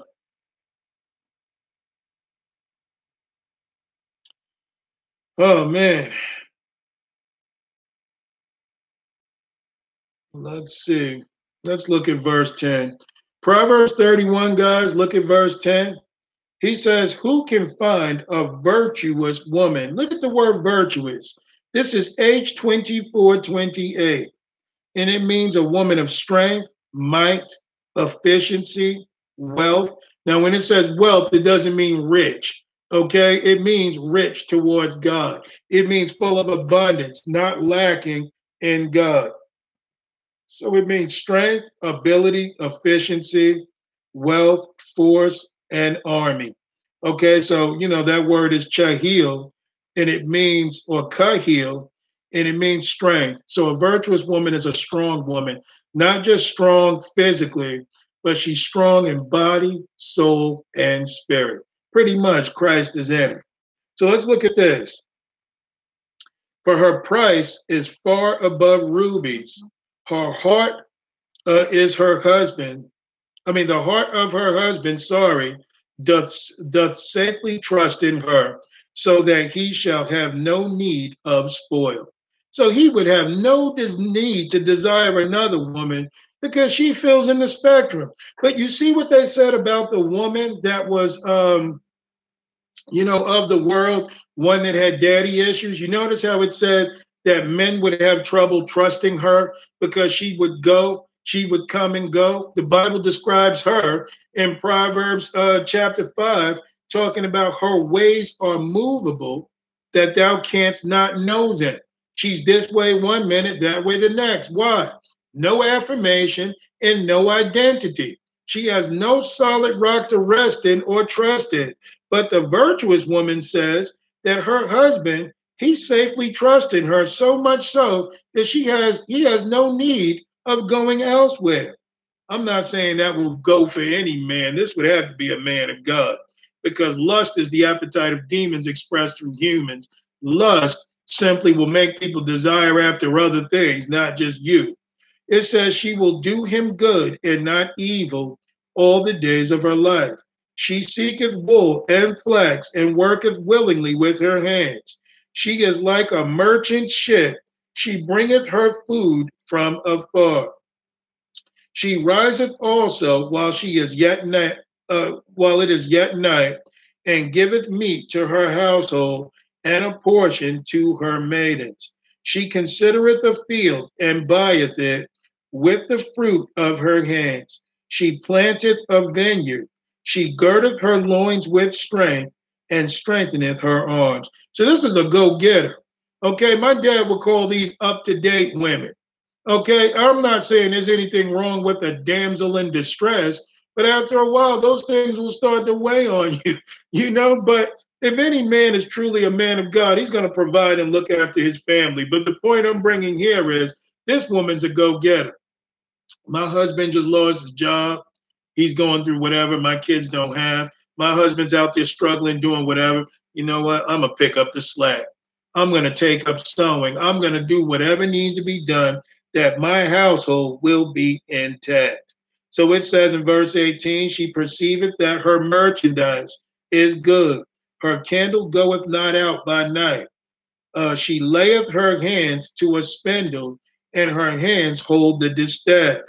She reacheth out her hand to the poor, yea, she reacheth forth her hands to the needy. She is not afraid of the snow, for her household, for her, for all her household are clothed with scarlet. She maketh herself coverings of tapestry. Her clothing is silk and purple. Her husband is known in the gates when he sitteth among the elders of the land. She maketh fine linen and selleth it and delivereth girdles unto the merchant. So, one thing that this woman does, the virtuous woman, she makes her husband proud. You know, her husband, he's a man around town because everybody's looking and saying, that man has got a virtuous woman. I don't know what I got at home. You know, she's all right, my wife. But man, this woman is a woman of God, one that will please her husband, please her family. And don't try and go out and do this, ladies. This can only be done through relationship with the Lord Jesus Christ, being born again in his spirit as he transforms you into the image of that which he made. Okay? I don't have a lot of time to go into that, but you know, this is just talking about her, some of her attributes. Okay, it says, look at verse um, verse 26. She openeth her mouth with wisdom, and in her tongue is the law of kindness. She looketh well to the ways of her household, and eateth not the bread of idleness. So she's a busy woman. Her children arise up and call her blessed, her husband also, and he praiseth her. You know, some people would say a woman like this doesn't exist, but I'm here to tell you just the other day, well, you know, sometimes I ride with a coworker to work, but at the end of the day, he comes and he picks up uh, his neighbor's kids. And I mean, these kids truly are a blessing. I mean, these these little kids are so cute, man, and so because their dad's a missionary, so he goes out and he does all the things that he's got to do, you know, preaching or whatever. And the mom stays home with the kids, but these kids are so, so well behaved. I mean, um, he told them because the kids, he was he was telling me about, you know, needing a job or doing whatever. And the kids were like, one the girl said, you know, before I go to sleep tonight, I'm gonna pray for you that you get the job that you want little kids with a relationship with the Lord. Man, if you take care of God's business, God will take care of yours. God will take care of your family. He'll see to it that you guys will always have. Man, that's that's the, the faithfulness and the truth that is in the Lord Jesus Christ. The Bible tells us, train up a child in the way he should go, and when he is old, he will not depart from it. Man, that's what it's all about. You raise your children in the ways of God. God's going to go after them and get them, even if they're unsaved right now. He's going to call them back. But if you get about God's business, God will get about yours. That's the beauty in walking with God. So, you know, I don't know the full story about the woman of the kids, the wife, or whatever, but you know what? To me, she seems like a virtuous woman because those kids are so well behaved. I'm not saying a word a virtuous woman wouldn't have kids that can turn and the devil can get a hold of them too, but God's word is true. If we give things unto the Lord, you know, God will take care of every single need. But it first begins with Romans 12, 1 and 2. Now we beseech you, therefore, brethren, by the mercies of God, that you present your bodies a living sacrifice, holy and acceptable unto God, which is your reasonable service. Then he tells you to be not conformed to the world, but to be ye transformed by the renewing of your mind, that you might prove what is that good and acceptable and perfect will of God. We need God's perfect will, but it's not going to occur until we submit ourselves over to Him and we be what He wants us to, that He may fill us and work through us. Men and women alike, same story. It doesn't even matter. If Christ becomes your head, he will do what he wants to do in us. You know, I had another point too that I was going to make, and I um forgotten, you know, about, but I'll get back to it. But for the meantime, let's go to um First Timothy chapter two. Because you know, these words may cut deep. But you know, like me, when I'm looking for a woman or whatever like that in my life, man, I always hated the women. And I don't want to say hate, that's a strong word. But I've always like tried to stay clear of the women that are always smiling in dudes' faces. Now, some people could say there's nothing wrong with being friendly, but you got to understand this point. Imagine you being a husband, okay? And you go up to your wife's job because you're there to, you know, pick her up from work or to do whatever. And she's like smiling with the boss the same way she's smiling at you. She's not just in your face, she's in his face. You know, Nate, the envelope man down the street, you know, and his and just hanging over, just got to be accepted, have to be seen, got to be validated. You know, what would that make you feel like? Would you feel like that was your wife? Or would you feel like you were sharing your wife with everybody in the in the workplace? You know, and, and I'm not trying to paint pictures of uh, what you would call insecurity, but it's not insecurity. But there is a level of security that should take place in every relationship. Same thing with women. You go up to your husband's job and he's smiling in everybody's face, you know, calling them by their nicknames and doing all this stuff. How would that make you feel? Wouldn't that make you feel like, man, you know, like I thought that term of endearment was for me, but I find out he's giving it out to everybody. So, you know, as much as some men may not admit it, no man wants a woman like that. And there is no woman that wants a man like that. You know, there's a thing, there's nothing wrong with having friends, but man, a woman that wants to be validated of men, man, it's a pitiful situation to look at because it's like, I need to be seen, I need to be accepted. And that's what he was talking about. That's what they were talking about concerning the woman that um, what does it say? The woman that uh, has daddy issues, they say she usually will seek lots of male attention. You know, and when you say, "Hey, man, so you know who's this dude?" Oh, you know that's that's just such and such. He's like a big brother to me. This one is a brother to me. That one is a brother to me. Oh, this one down here is like a father to me. What about your real brother? What about your real father? You need validation like that. But all this has to do with no affirmation, no identity, seeking the attention of anything that is not the true God and Father or the Father that you didn't grow up with. You know, and God is coming to fix all those things. He wants to make all things right, but we've got to give it all over to Him. All right, so look at First Timothy chapter 2. And let's look at verse 8. First Timothy 2 and look at verse 8. He says, I will therefore that men pray everywhere, lifting up holy hands without wrath, without wrath and doubting. He says in verse 9, in like manner also the women adorn themselves in modest apparel. Look at the word modest. This is G 2887. He says, well arranged, seemly, or modest. He says, uh, decorous, or of good behavior. So there's nothing wrong with looking good, but you know, don't be dressing, man, with your skirt up to your tonsils so that men can lust after you. Because if we're really the body of Christ, men shouldn't be lusting, but women shouldn't be advertising. Okay, so they should both be in a place of, hey, this is the Lord's house. I need to dress appropriately as a woman, as a man. I need to keep my eyes to myself or on my wife or you know just in that right place it's a group effort. So he says a modest apparel with shamefacedness. Look at the word shamefacedness. That word is a sense of shame or honor modesty bashfulness reverence regard for others and respect.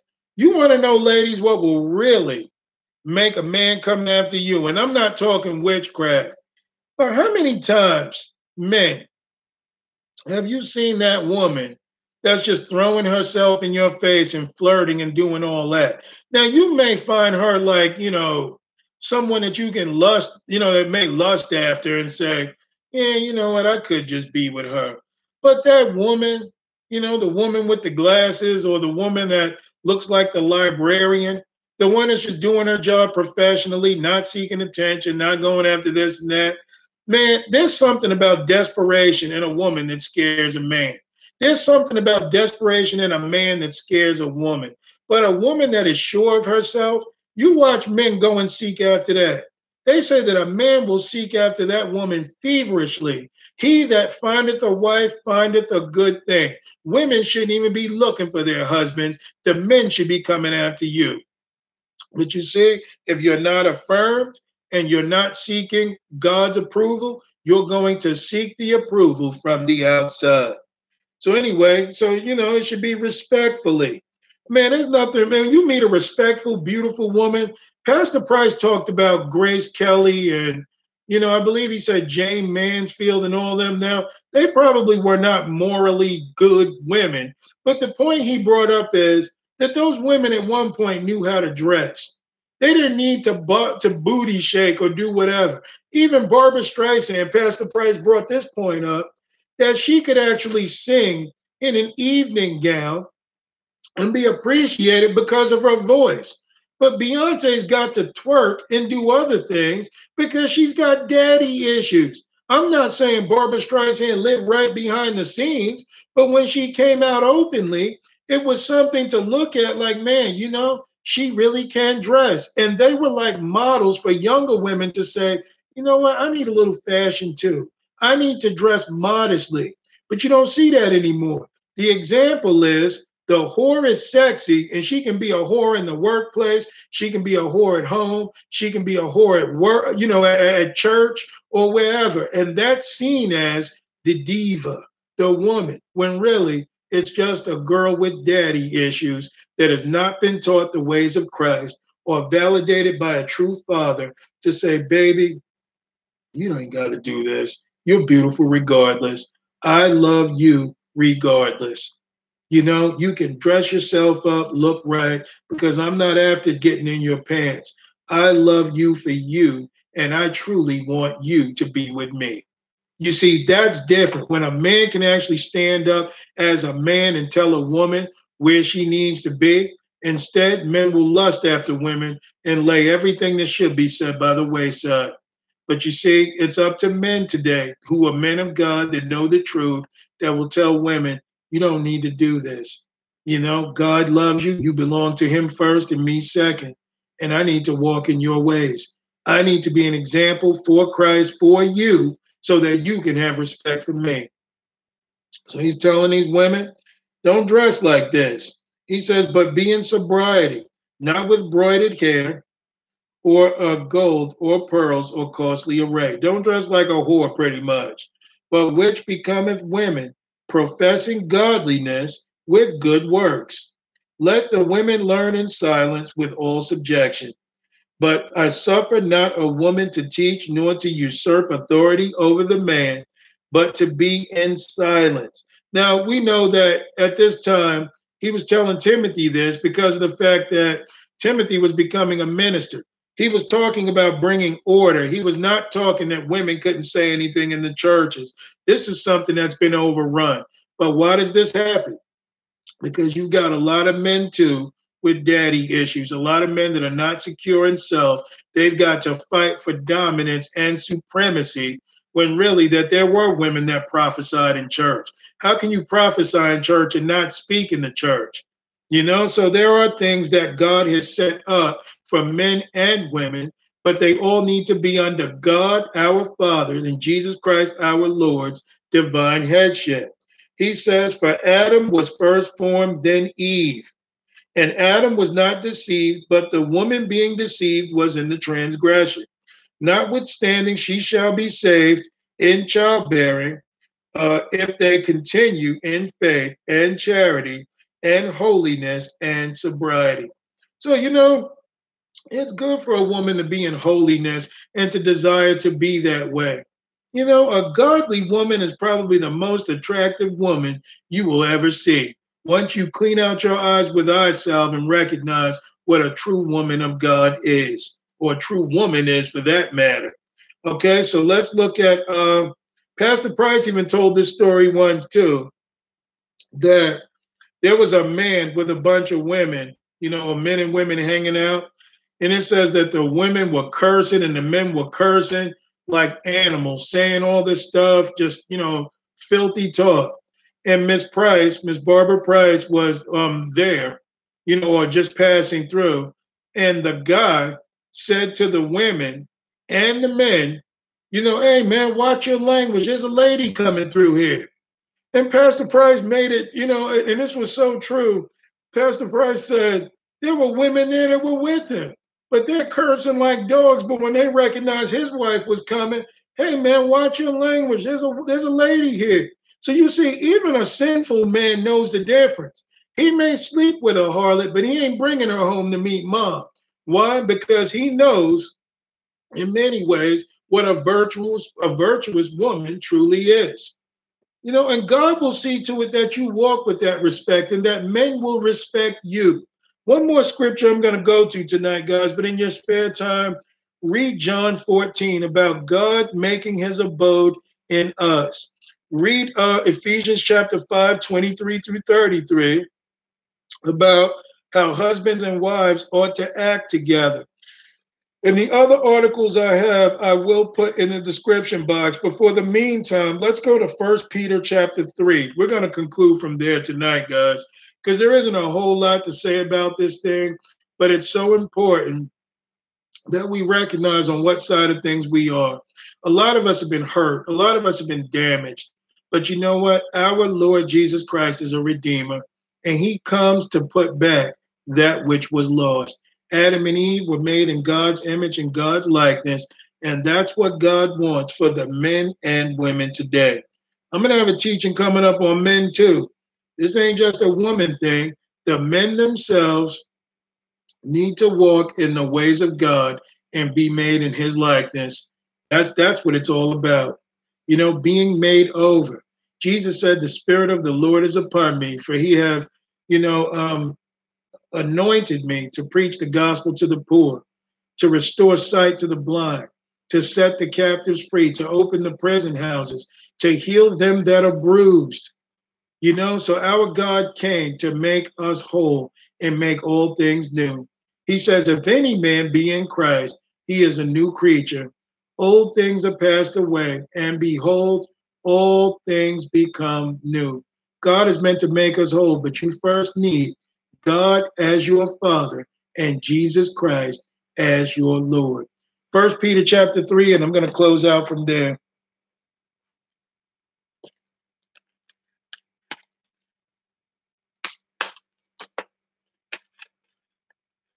Amen. First Peter 3, look at verse 1. He says, Likewise, ye wives, be in subjection to your own husbands, that if any obey not the word, they also may be without the word, or they be also uh, without the word, be won by the conversation of the wives. Also want to make a point here. In your spare time, read Titus 2 1 through 5 about the older women should be teaching the younger women how to be. Just how there was no man in the home for some women, well, godly women need to go to those women that have no morals, that don't know anything about serving God. They need to go to them and help them get on track and, and know what's right. So, this thing is all about headship. This thing is all about the divine nature of God, that it is spread from the elders unto the younger. I remember one day at the Soldiers of Light conference, I think it was the last day. Now, you guys know Pastor Price, he's a dapper dude. I guess if we had a church or whatever, I'd be dressing up too. I mean, I've got some dress clothes, but Pastor Price is a dapper dude. Okay, so you know, he had on his blue um, blue dress coat, you know, and his, his cream white slacks and everything. He was dressed, you know, man was on point. But the funny thing was, um, when I said, "Hey, Pastor Price, you know, nice, nice suit," he said, "Yeah, you know, we gotta show these young guys how to do it, you know." But it's the same thing for the women. They've got to show the young girls themselves how to be because there has been a disconnect. You find a lot of women, maybe, you know, 40 years, maybe a little over 40 years and older. And there's some younger women in their 30s and 20s that can dress too. But you find some of them will still keep their old style and what it looks like to be a woman in the business place, a woman at church, a woman at, you know, wherever you know, just when she's out and about, nice summer dress or whatever. But, you know, you'll find that they can still do it. But a lot of younger girls today, you know, a lot of them had moms who were hoochie mamas. So naturally, they're to dress like their mom. They don't have a dad telling them, wait a minute, you wearing what? Man, you better take that mess off. I don't even know where you got that and bring it back to the store. And you better put on something at least covering your knees. You know, but but you see, when there's no dad, it even affects the way that you dress, the way that you do things. There's a lot of young women today that don't even know how to cook because they never had a mom teaching them those ways of being a wife or being a mother. You know, so I ain't dumping on women and men. I can learn a few tricks myself. There were things that I need to learn that I'm that the Lord is still working on me to do.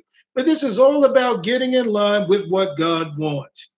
Okay, so anyway, he says, likewise, ye wives, be in subjection to your own husbands, that if any obey not the word, they also may without the word be won by the conversation of the wives. What does he mean by conversation? Not just speech. He's speaking of a lifestyle. You see, when there are virtuous women on the scene, they don't just take care of themselves. It can be seen that, you know what, that's how I need to dress. That's what I need to do. This is how I need to be. Look at verse 2 while they behold your chaste conversation. You see that? Your chaste lifestyle, your lifestyle that glorifies the Lord. It says, coupled with fear. So the fear of the Lord should be present. The fear of the Lord should be in that place where you can say, you know, man, this person, why are you like this? Why do you dress like this? How come you don't curse? How come you don't go out drinking with the, with everybody else? And they say, well, you know, I love the Lord. I fear the Lord. The Lord tells us that this is how we need to be. That can win a great many souls if we just stop pretending to be something and truly outwardly be that thing so that people can glorify God. But we're so worried about our reputation, we'll try and fit in with the group. All because we've got daddy issues. Look at verse 3 who's adorning. Let it not be uh, that outward adorning of plaiting the hair and of wearing of gold or of putting on the apparel, but let it be the hidden man of the heart in that which is not corruptible. So he's saying, don't try and be righteous, be righteous, be full of the spirit, be born again. Okay, um, not which is not uh, which is not corruptible, even the ornament of a meek and quiet spirit, which is in the sight of God of great price. A lot of women feel like in order for me to, you know, finally get a man's attention, I've got to bark him down. I got to go toe to toe with him in the street, chest to chest, toe to toe, blow for blow, because I need to show him that I'm a strong woman. You want to show a man that you're a strong woman? Have him give you exactly what you need. Because the Bible says that that is of great price. Okay? So it's great price to be a meek and humble woman that follows the Lord. Look at verse 5. For after this manner in the old time, the holy women also, who trusted in God, adorned themselves, being in subjection unto their own husbands. So when time passed of old time, this is how the women conducted themselves. This was a woman of God. He says, even as Sarah obeyed Abraham, calling him Lord, whose daughters ye are, as long as ye do well and are not afraid with any amazement. So you see, Abe, uh, Sarah was an example for women that she even called Abraham Lord. She reverenced her husband. She loved her husband. She obeyed her husband. Why? Not because it's what she wanted to do, but she had fear of the Lord. Okay? So he says, likewise, ye husbands, uh, dwell with them according to knowledge, giving honor unto the wife as unto the weaker vessel, and as being heirs together of the grace of life, that your prayers be not hindered. So, a man who does not love his wife or honor her as the weaker vessel, your prayers can be hindered. So, if you do things in God's order, things will be fine. I saw an old video. Actually, somebody might have put this on some website I think it was from some group that I don't even want to mention, but they had the right idea. There was a picture of an old man with his old wife, and they didn't have, I guess, any more room in the bleachers. So this older guy um, set, he uh, kneeled down in the mud, in the rain, and had his wife sit on his lap, and they were watching the football game. That's giving honor to your wife as the weaker vessel. You know, when you can even hear her run her mouth and you be, woman, I ain't got time for that, man. I got stuff to do or whatever. You know, when you honor her as a weaker vessel, knowing, man, all she could do is run her mouth. She can't physically beat you up. You know, man, she's my wife. You know, let her calm down, whatever. She'll come back acting like she's normal. But a man that's got to raise up and grab his fist and beat a woman to the ground, that's a man that's not confident in himself. That's a weak man. He's not honoring her as a weaker vessel. He's honoring her. I mean, he's looking at her like you're a potential threat. Okay. And I think both couples, I mean, both parties should have their hands to themselves. He says, likewise, ye husbands. Okay, look at verse 8. Finally, be ye all of one mind, having compassion one of another, love as brethren, be pitiful and be courteous, not rendering evil for evil or railing for railing, but contrariwise blessing, knowing that ye are thereunto called that ye that ye should inherit a blessing. For he that will love life and see good days, let him refrain his tongue from evil and his lips that they speak no God. Let him eschew evil and do good. Let him seek peace and ensue it. For the eyes of the Lord are over the righteous, and his ears are open unto their prayers. But the face of the Lord is against them that do evil. So, as you can see, just how God is a father, and you see, some of us swear that God loves some of us more than others. God don't have favorites. The example of why it may appear that God loves some more than others is this reality. The kids that hung around mom and hung around dad simply because they wanted to. They were obedient to what mom and dad told them to do. Okay, they they learned a lot from mom and dad, some wisdom, maybe knowing how to cook, maybe just spending time with them because that child wants to. Because that child wants to spend time with mom or dad, that opens the parent up to be able to give more grace and more love and more favor and more time to that child. Okay, because you see this. If anybody's got siblings, you know I'm telling the truth. How many of us have accused our parents of loving one of us more than the other? But that but every time you see that kid or when the parents ask you, "Hey, you going with us fishing?" "Oh, no, nah, I'm I'm I'm gonna stay home or whatever." "Oh, okay." So, "Hey, are you uh, coming with me to the mall?" "Oh, uh, my friends actually called me and I'm going to be going out with them." So don't get mad when your brother or sister is hanging out with mom, might have even got something back from the mall because they spent time with mom, because they love mom and dad, because they want to be around them. They give their parents a chance to say, you know what? Man, let me do this for you because you're such an obedient child. I told you to clean up, and I told your brother and sister the same thing. But you know what? You cleaned up. You're an obedient child, and because of that, I can work with you. But the children that you told to do it, they wanted to play around, not want to do what was supposed to be done. It's going to look like to those kids, well, why are you always doing stuff with him? Well, I invite you both, but only one of you wants to spend time with me. What am I to do? If you draw near to your Father, he will draw near to you. It says here that the eyes of the Lord are over the righteous, and his ears are open unto their prayers. But the face of the Lord is against them that do evil. Now, as a parent, you don't love your children any different, but you know, the obedient one makes makes life a lot easier, don't they? The one that is willing to obey, you know, you you you got a special favor with them because you can trust them. It's the same thing God wants to do with us. He says, And who is he that will harm you if ye be followers of that which is good. So who can harm you when God is your father if you follow God, which is good? He says, but but and if ye suffer for righteousness' sake, happy are ye, and be not afraid of their terror, neither be troubled. Another reason why girls with daddy issues will be with just about anybody is because it's the fear of not being loved, seeking identity, not wanting to be alone, wanting somebody to just give them a chance. You don't have to walk with that fear of God as your head.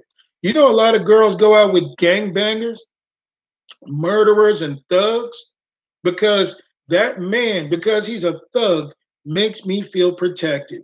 If I let him beat on me from time to time, do things to me, and all this different stuff to me, you see, but at least I'm protected. Even though I'm beat up, he still wants me. You see, this is how messed up it can be when we've got daddy issues. You are seeking favor from someone who doesn't even care about you. You see, but God, who is a father, not only does he care about you, he loves you. He will do anything for you. He gave his son for you. And best believe, if you are one of his, he will meet every single need. You don't have to grovel at the feet of some man. You don't have to kiss butt in hope that a man will pay your bills or your rent. God is a father, and he is, you know, faithful and true. If he said it, he will fulfill it. But it's whether or not you believe it. And you know what? If you've got a dad out there that you run away from and you've done wrong to, then get it right with him. Get it right with him. Because one of my oldest sister and my dad, they used to butt heads, but you know what? They're pretty good friends now. And their relationship has grown because Derek Prince said this, and this is what we're going to be talking about tomorrow night. Derek Prince said that, you know, if you don't, if you get saved and find Jesus Christ, even if you live to be 150, he says you will not have it well in this life if your relationship is bad with your parents. If you've been a rebel and your parents have been good, praying for you, doing things, man, get right with him. Go back home. Make it right. I'm not saying you got to agree with their sinful lifestyle, but the Bible says, honor thy mother and thy father, which is the first commandment with promise, that your days may be long upon the land. If we submit ourselves unto God, God will meet every single need, and He will affirm you, He will identify you, He will redeem you, and He will make you whole. So I just want to say to people with that, I love you. I'm not bringing up daddy issues to try and hurt anybody. Okay? Perhaps I may have some daddy issues of my own. When God was not my father, I know what I was. And now that He is my father, He's got to spank my butt. He's got to take me places from time to time. He's got to grab me from my ear and peeking into the whorehouse. Anybody who's a Christian knows what I'm talking about. I'm not talking about a physical whorehouse. I'm talking about from time to time, if you don't subdue this flesh, that you will find yourself seeking after worldly things. But the Bible says, let me go to this one spot and I'm going to close from here. Okay, this is just two, two or three lines. Let's go to Hebrews uh, 12.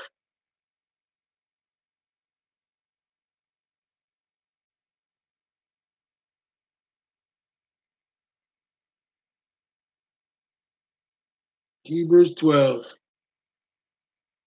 Let's look at verse 5.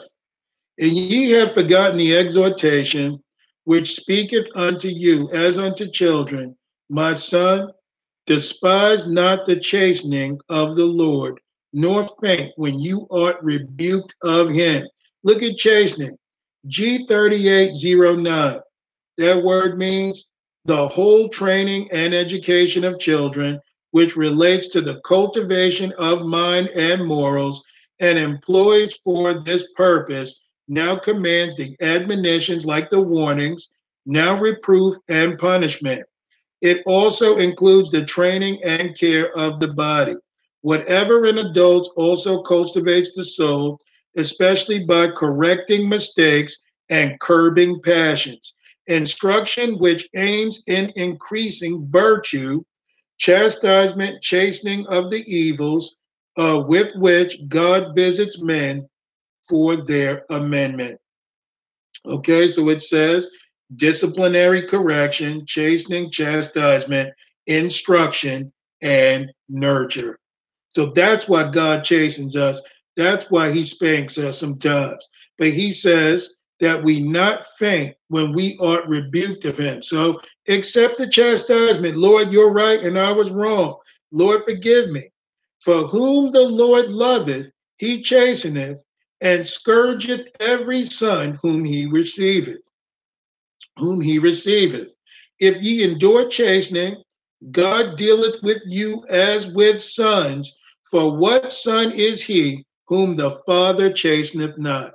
So if you're going to be a child of God, you know, he's going to take away those daddy's those daddy issues. He's got to spank your butt. At times, he's got to take away the poor parenting that some of us have grown up in, or many of us. He comes to complete the spectrum. Okay, honor your parents, but I am God and your father. I'm here to make you whole. So, whose son is he who uh, God chasteneth not? But if ye be without chastisement, whereof all are partakers, then ye are bastards and not sons. Look at the word bastards. Illegitimate bastard, one born not in lawful wedlock, but of a concubine or female slave, of, of uncertain affirmity or affinity, sorry, a spurious or illegitimate son, a bastard. Now, God does not want us to be bastards. He wants us to be sons and daughters of him. What does he say in Second uh, Corinthians chapter uh, 6, uh, verse uh, 18? He says, uh, Come out from among them and be ye separate, saith the Lord, and touch not the unclean thing, and I will receive you, and you will be my sons and daughters, and will be with me forever. So, as you can see, God is looking for sons and daughters, not children of the devil. Well, he wants them if they will repent and come to him. But God wants children. God is a father. James 1 even says that every good gift and every perfect gift cometh down from the Father of lights. If you truly want to be made whole and made right, let God be your Father. Okay, look at verse 9.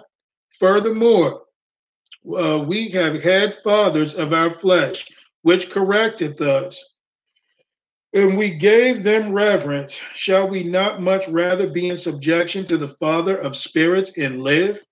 For they verily for a few days chastened us after their own pleasure, but he for our profit, that we might be partakers of his holiness.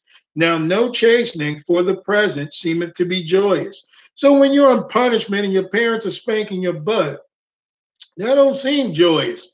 Man, I'm in trouble again. I got my butt beat. I'm just so sick of this. I want to move out. He says, but grievous. Nevertheless, afterwards it yieldeth the peaceable fruit of righteousness unto them which are exercised thereby. So, as you can see, God spanks our butts from time to time to grow those peaceable fruit that we may have the organic growth in Christ, that we may be like him. And I do not have my book near me. Okay, but guys, you want to get the organic gospel book, okay, by Pastor Price and Maisha Hunter.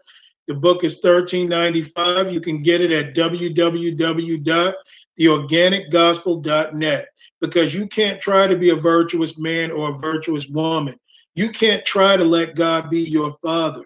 You've got to submit to him and let the organic growth of God take place in you. That will chasten us, that will show us our sins, that the Holy Ghost will let us feel guilt from time to time and condemnation and shame, not to be beat down, but to build us up, that we may never commit the sins that we are committing.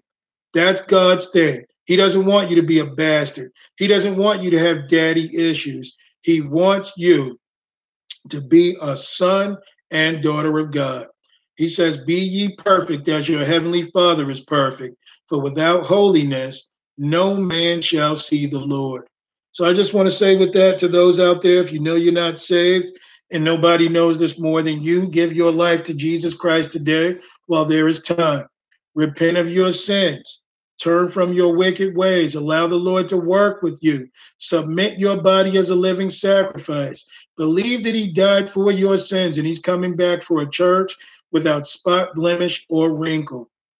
Believe that, you know, if you confess your sins, that He is faithful and just to forgive us of our sins and to cleanse you and I from all unrighteousness. So I just want to say to that, brothers and sisters, I love you. Get baptized, spend time with the Lord, and truly find out what it is to be to have a father, a true father, a father to the fatherless. Okay?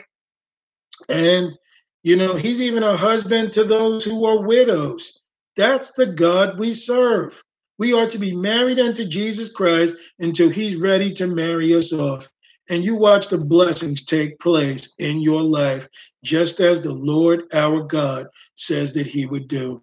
So let's pray, guys, and we're going to go out from there. Thank you, Jesus. Heavenly Father, in Jesus' name, we thank you for this time of sharing. We thank you for the word of God that is able to save our souls.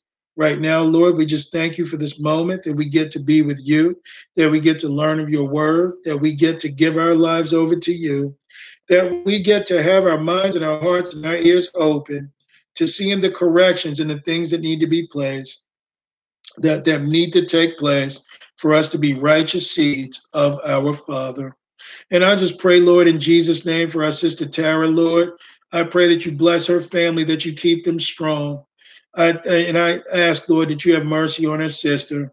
And I thank you, Lord, for Brother Michael Adams, Lord, and everything going on with him even this guy, John Watson, that I'm supposed to debate soon, Lord, I pray in Jesus' name, watch over this individual, Lord. Let him see that you truly are a father. And I pray that you watch over him and his family. And I thank you for Sister Tatiana. Thank you for Sister Teresa, Sister Naima, Sister Latoya, Brother Baines, Brother Rashid, Brother Sam, Brother Martin, Sister Deborah, Sister Laura, Sister Melissa, Lord, I ask that you watch over her and her children, Lord, that you provide for them and that you give them everything that they'll need. Sister Sarah, Lord, who's been a soldier for you that is doing things according to your will. I just thank you for all those brothers and sisters out there, all those, Brother Rock T, Brother uh, Greg in Italy, Pastor Price, Sister Barbara, ask that you watch over them in their ministry, Lord, that you help them grow, help them to be fruitful. Let all pastors out there, let all fathers out there, let all husbands out there truly be men of God that will govern families, that all these things will be done. I thank you, Lord, for my own dad, that you bless him, that you watch over him, that you take away the things, Lord, that uh the, the, the tumor that's on his eye and the things that he may struggle with in his life. I just thank you for all those fathers out there, Lord, and I thank you for all that you do and all that you will continue to do, for you are faithful and true. Brother Jeremiah, Lord, I pray that you watch over him. Sister Naomi, Lord, just so many, so many of the body of Christ. Brother Timotheus, Brother West, Lord, let all these things be done for your glory and honor. Place a special anointing, Lord, on all those who listen in, all those on the Omega Ministry team, all those from Sound the Trumpet Ministries. I also ask that you watch over Sarah, who's struggling with brain cancer, Lord. I pray that you continue to work on her and do what needs to be done. Let all these things be done, Lord, for your glory and honor. In Jesus' name we pray. Amen. Uh, so I just want to thank you guys for being on tonight. Tomorrow night's teaching will be called Sins of the Fathers, and that will air at 7 p.m. Pacific time, 10 p.m. Eastern time. We do have a Facebook uh, page now for the ministry. And you know, I'm not one who cares a whole lot about Facebook. Okay, so that's not my thing really. Even when the Kanye West thing came out, I didn't even mention it to somebody mention it to me because I don't care about it. I mean, if we can't see clearly that Kanye West is not a Christian and we call ourselves Christians, man, what what are we? I mean, what are we doing in this thing? We got to draw closer to God so that we see what true men are, what true fathers are. Okay, so I just want to say with that, don't forsake your prayer closet. I'm Minister Derek Hallett of Sound the Trumpet Ministries, soundthetrumpetministries.com. Who else was on tonight? I don't know. I just like to you know, acknowledge people. My sister Dawn and her husband Randy, he's made a full recovery, and I thank you for them and all their support for this ministry, you know, and, and other ministries. We just thank you for your support, guys. Sister Latoya, you know, thank you for her. She was on tonight also. Uh, let's see who else. Brother Daryl, Sister Teresa, thank you for them, Lord. Sister Naima. And I just want to say with that, I love you all, at least until tomorrow night. Have a good night.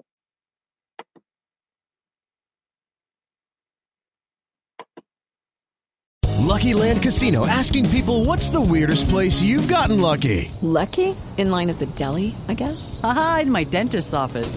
More than once, actually. Do I have to say? Yes, you do. In the car before my kids' PTA meeting. Really? Yes. Excuse me, what's the weirdest place you've gotten lucky? I never win and tell. Well, there you have it. You can get lucky anywhere playing at LuckyLandSlots.com. Play for free right now. Are you feeling lucky? No purchase necessary. Void where prohibited by law. 18 plus. Terms and conditions apply. See website for details.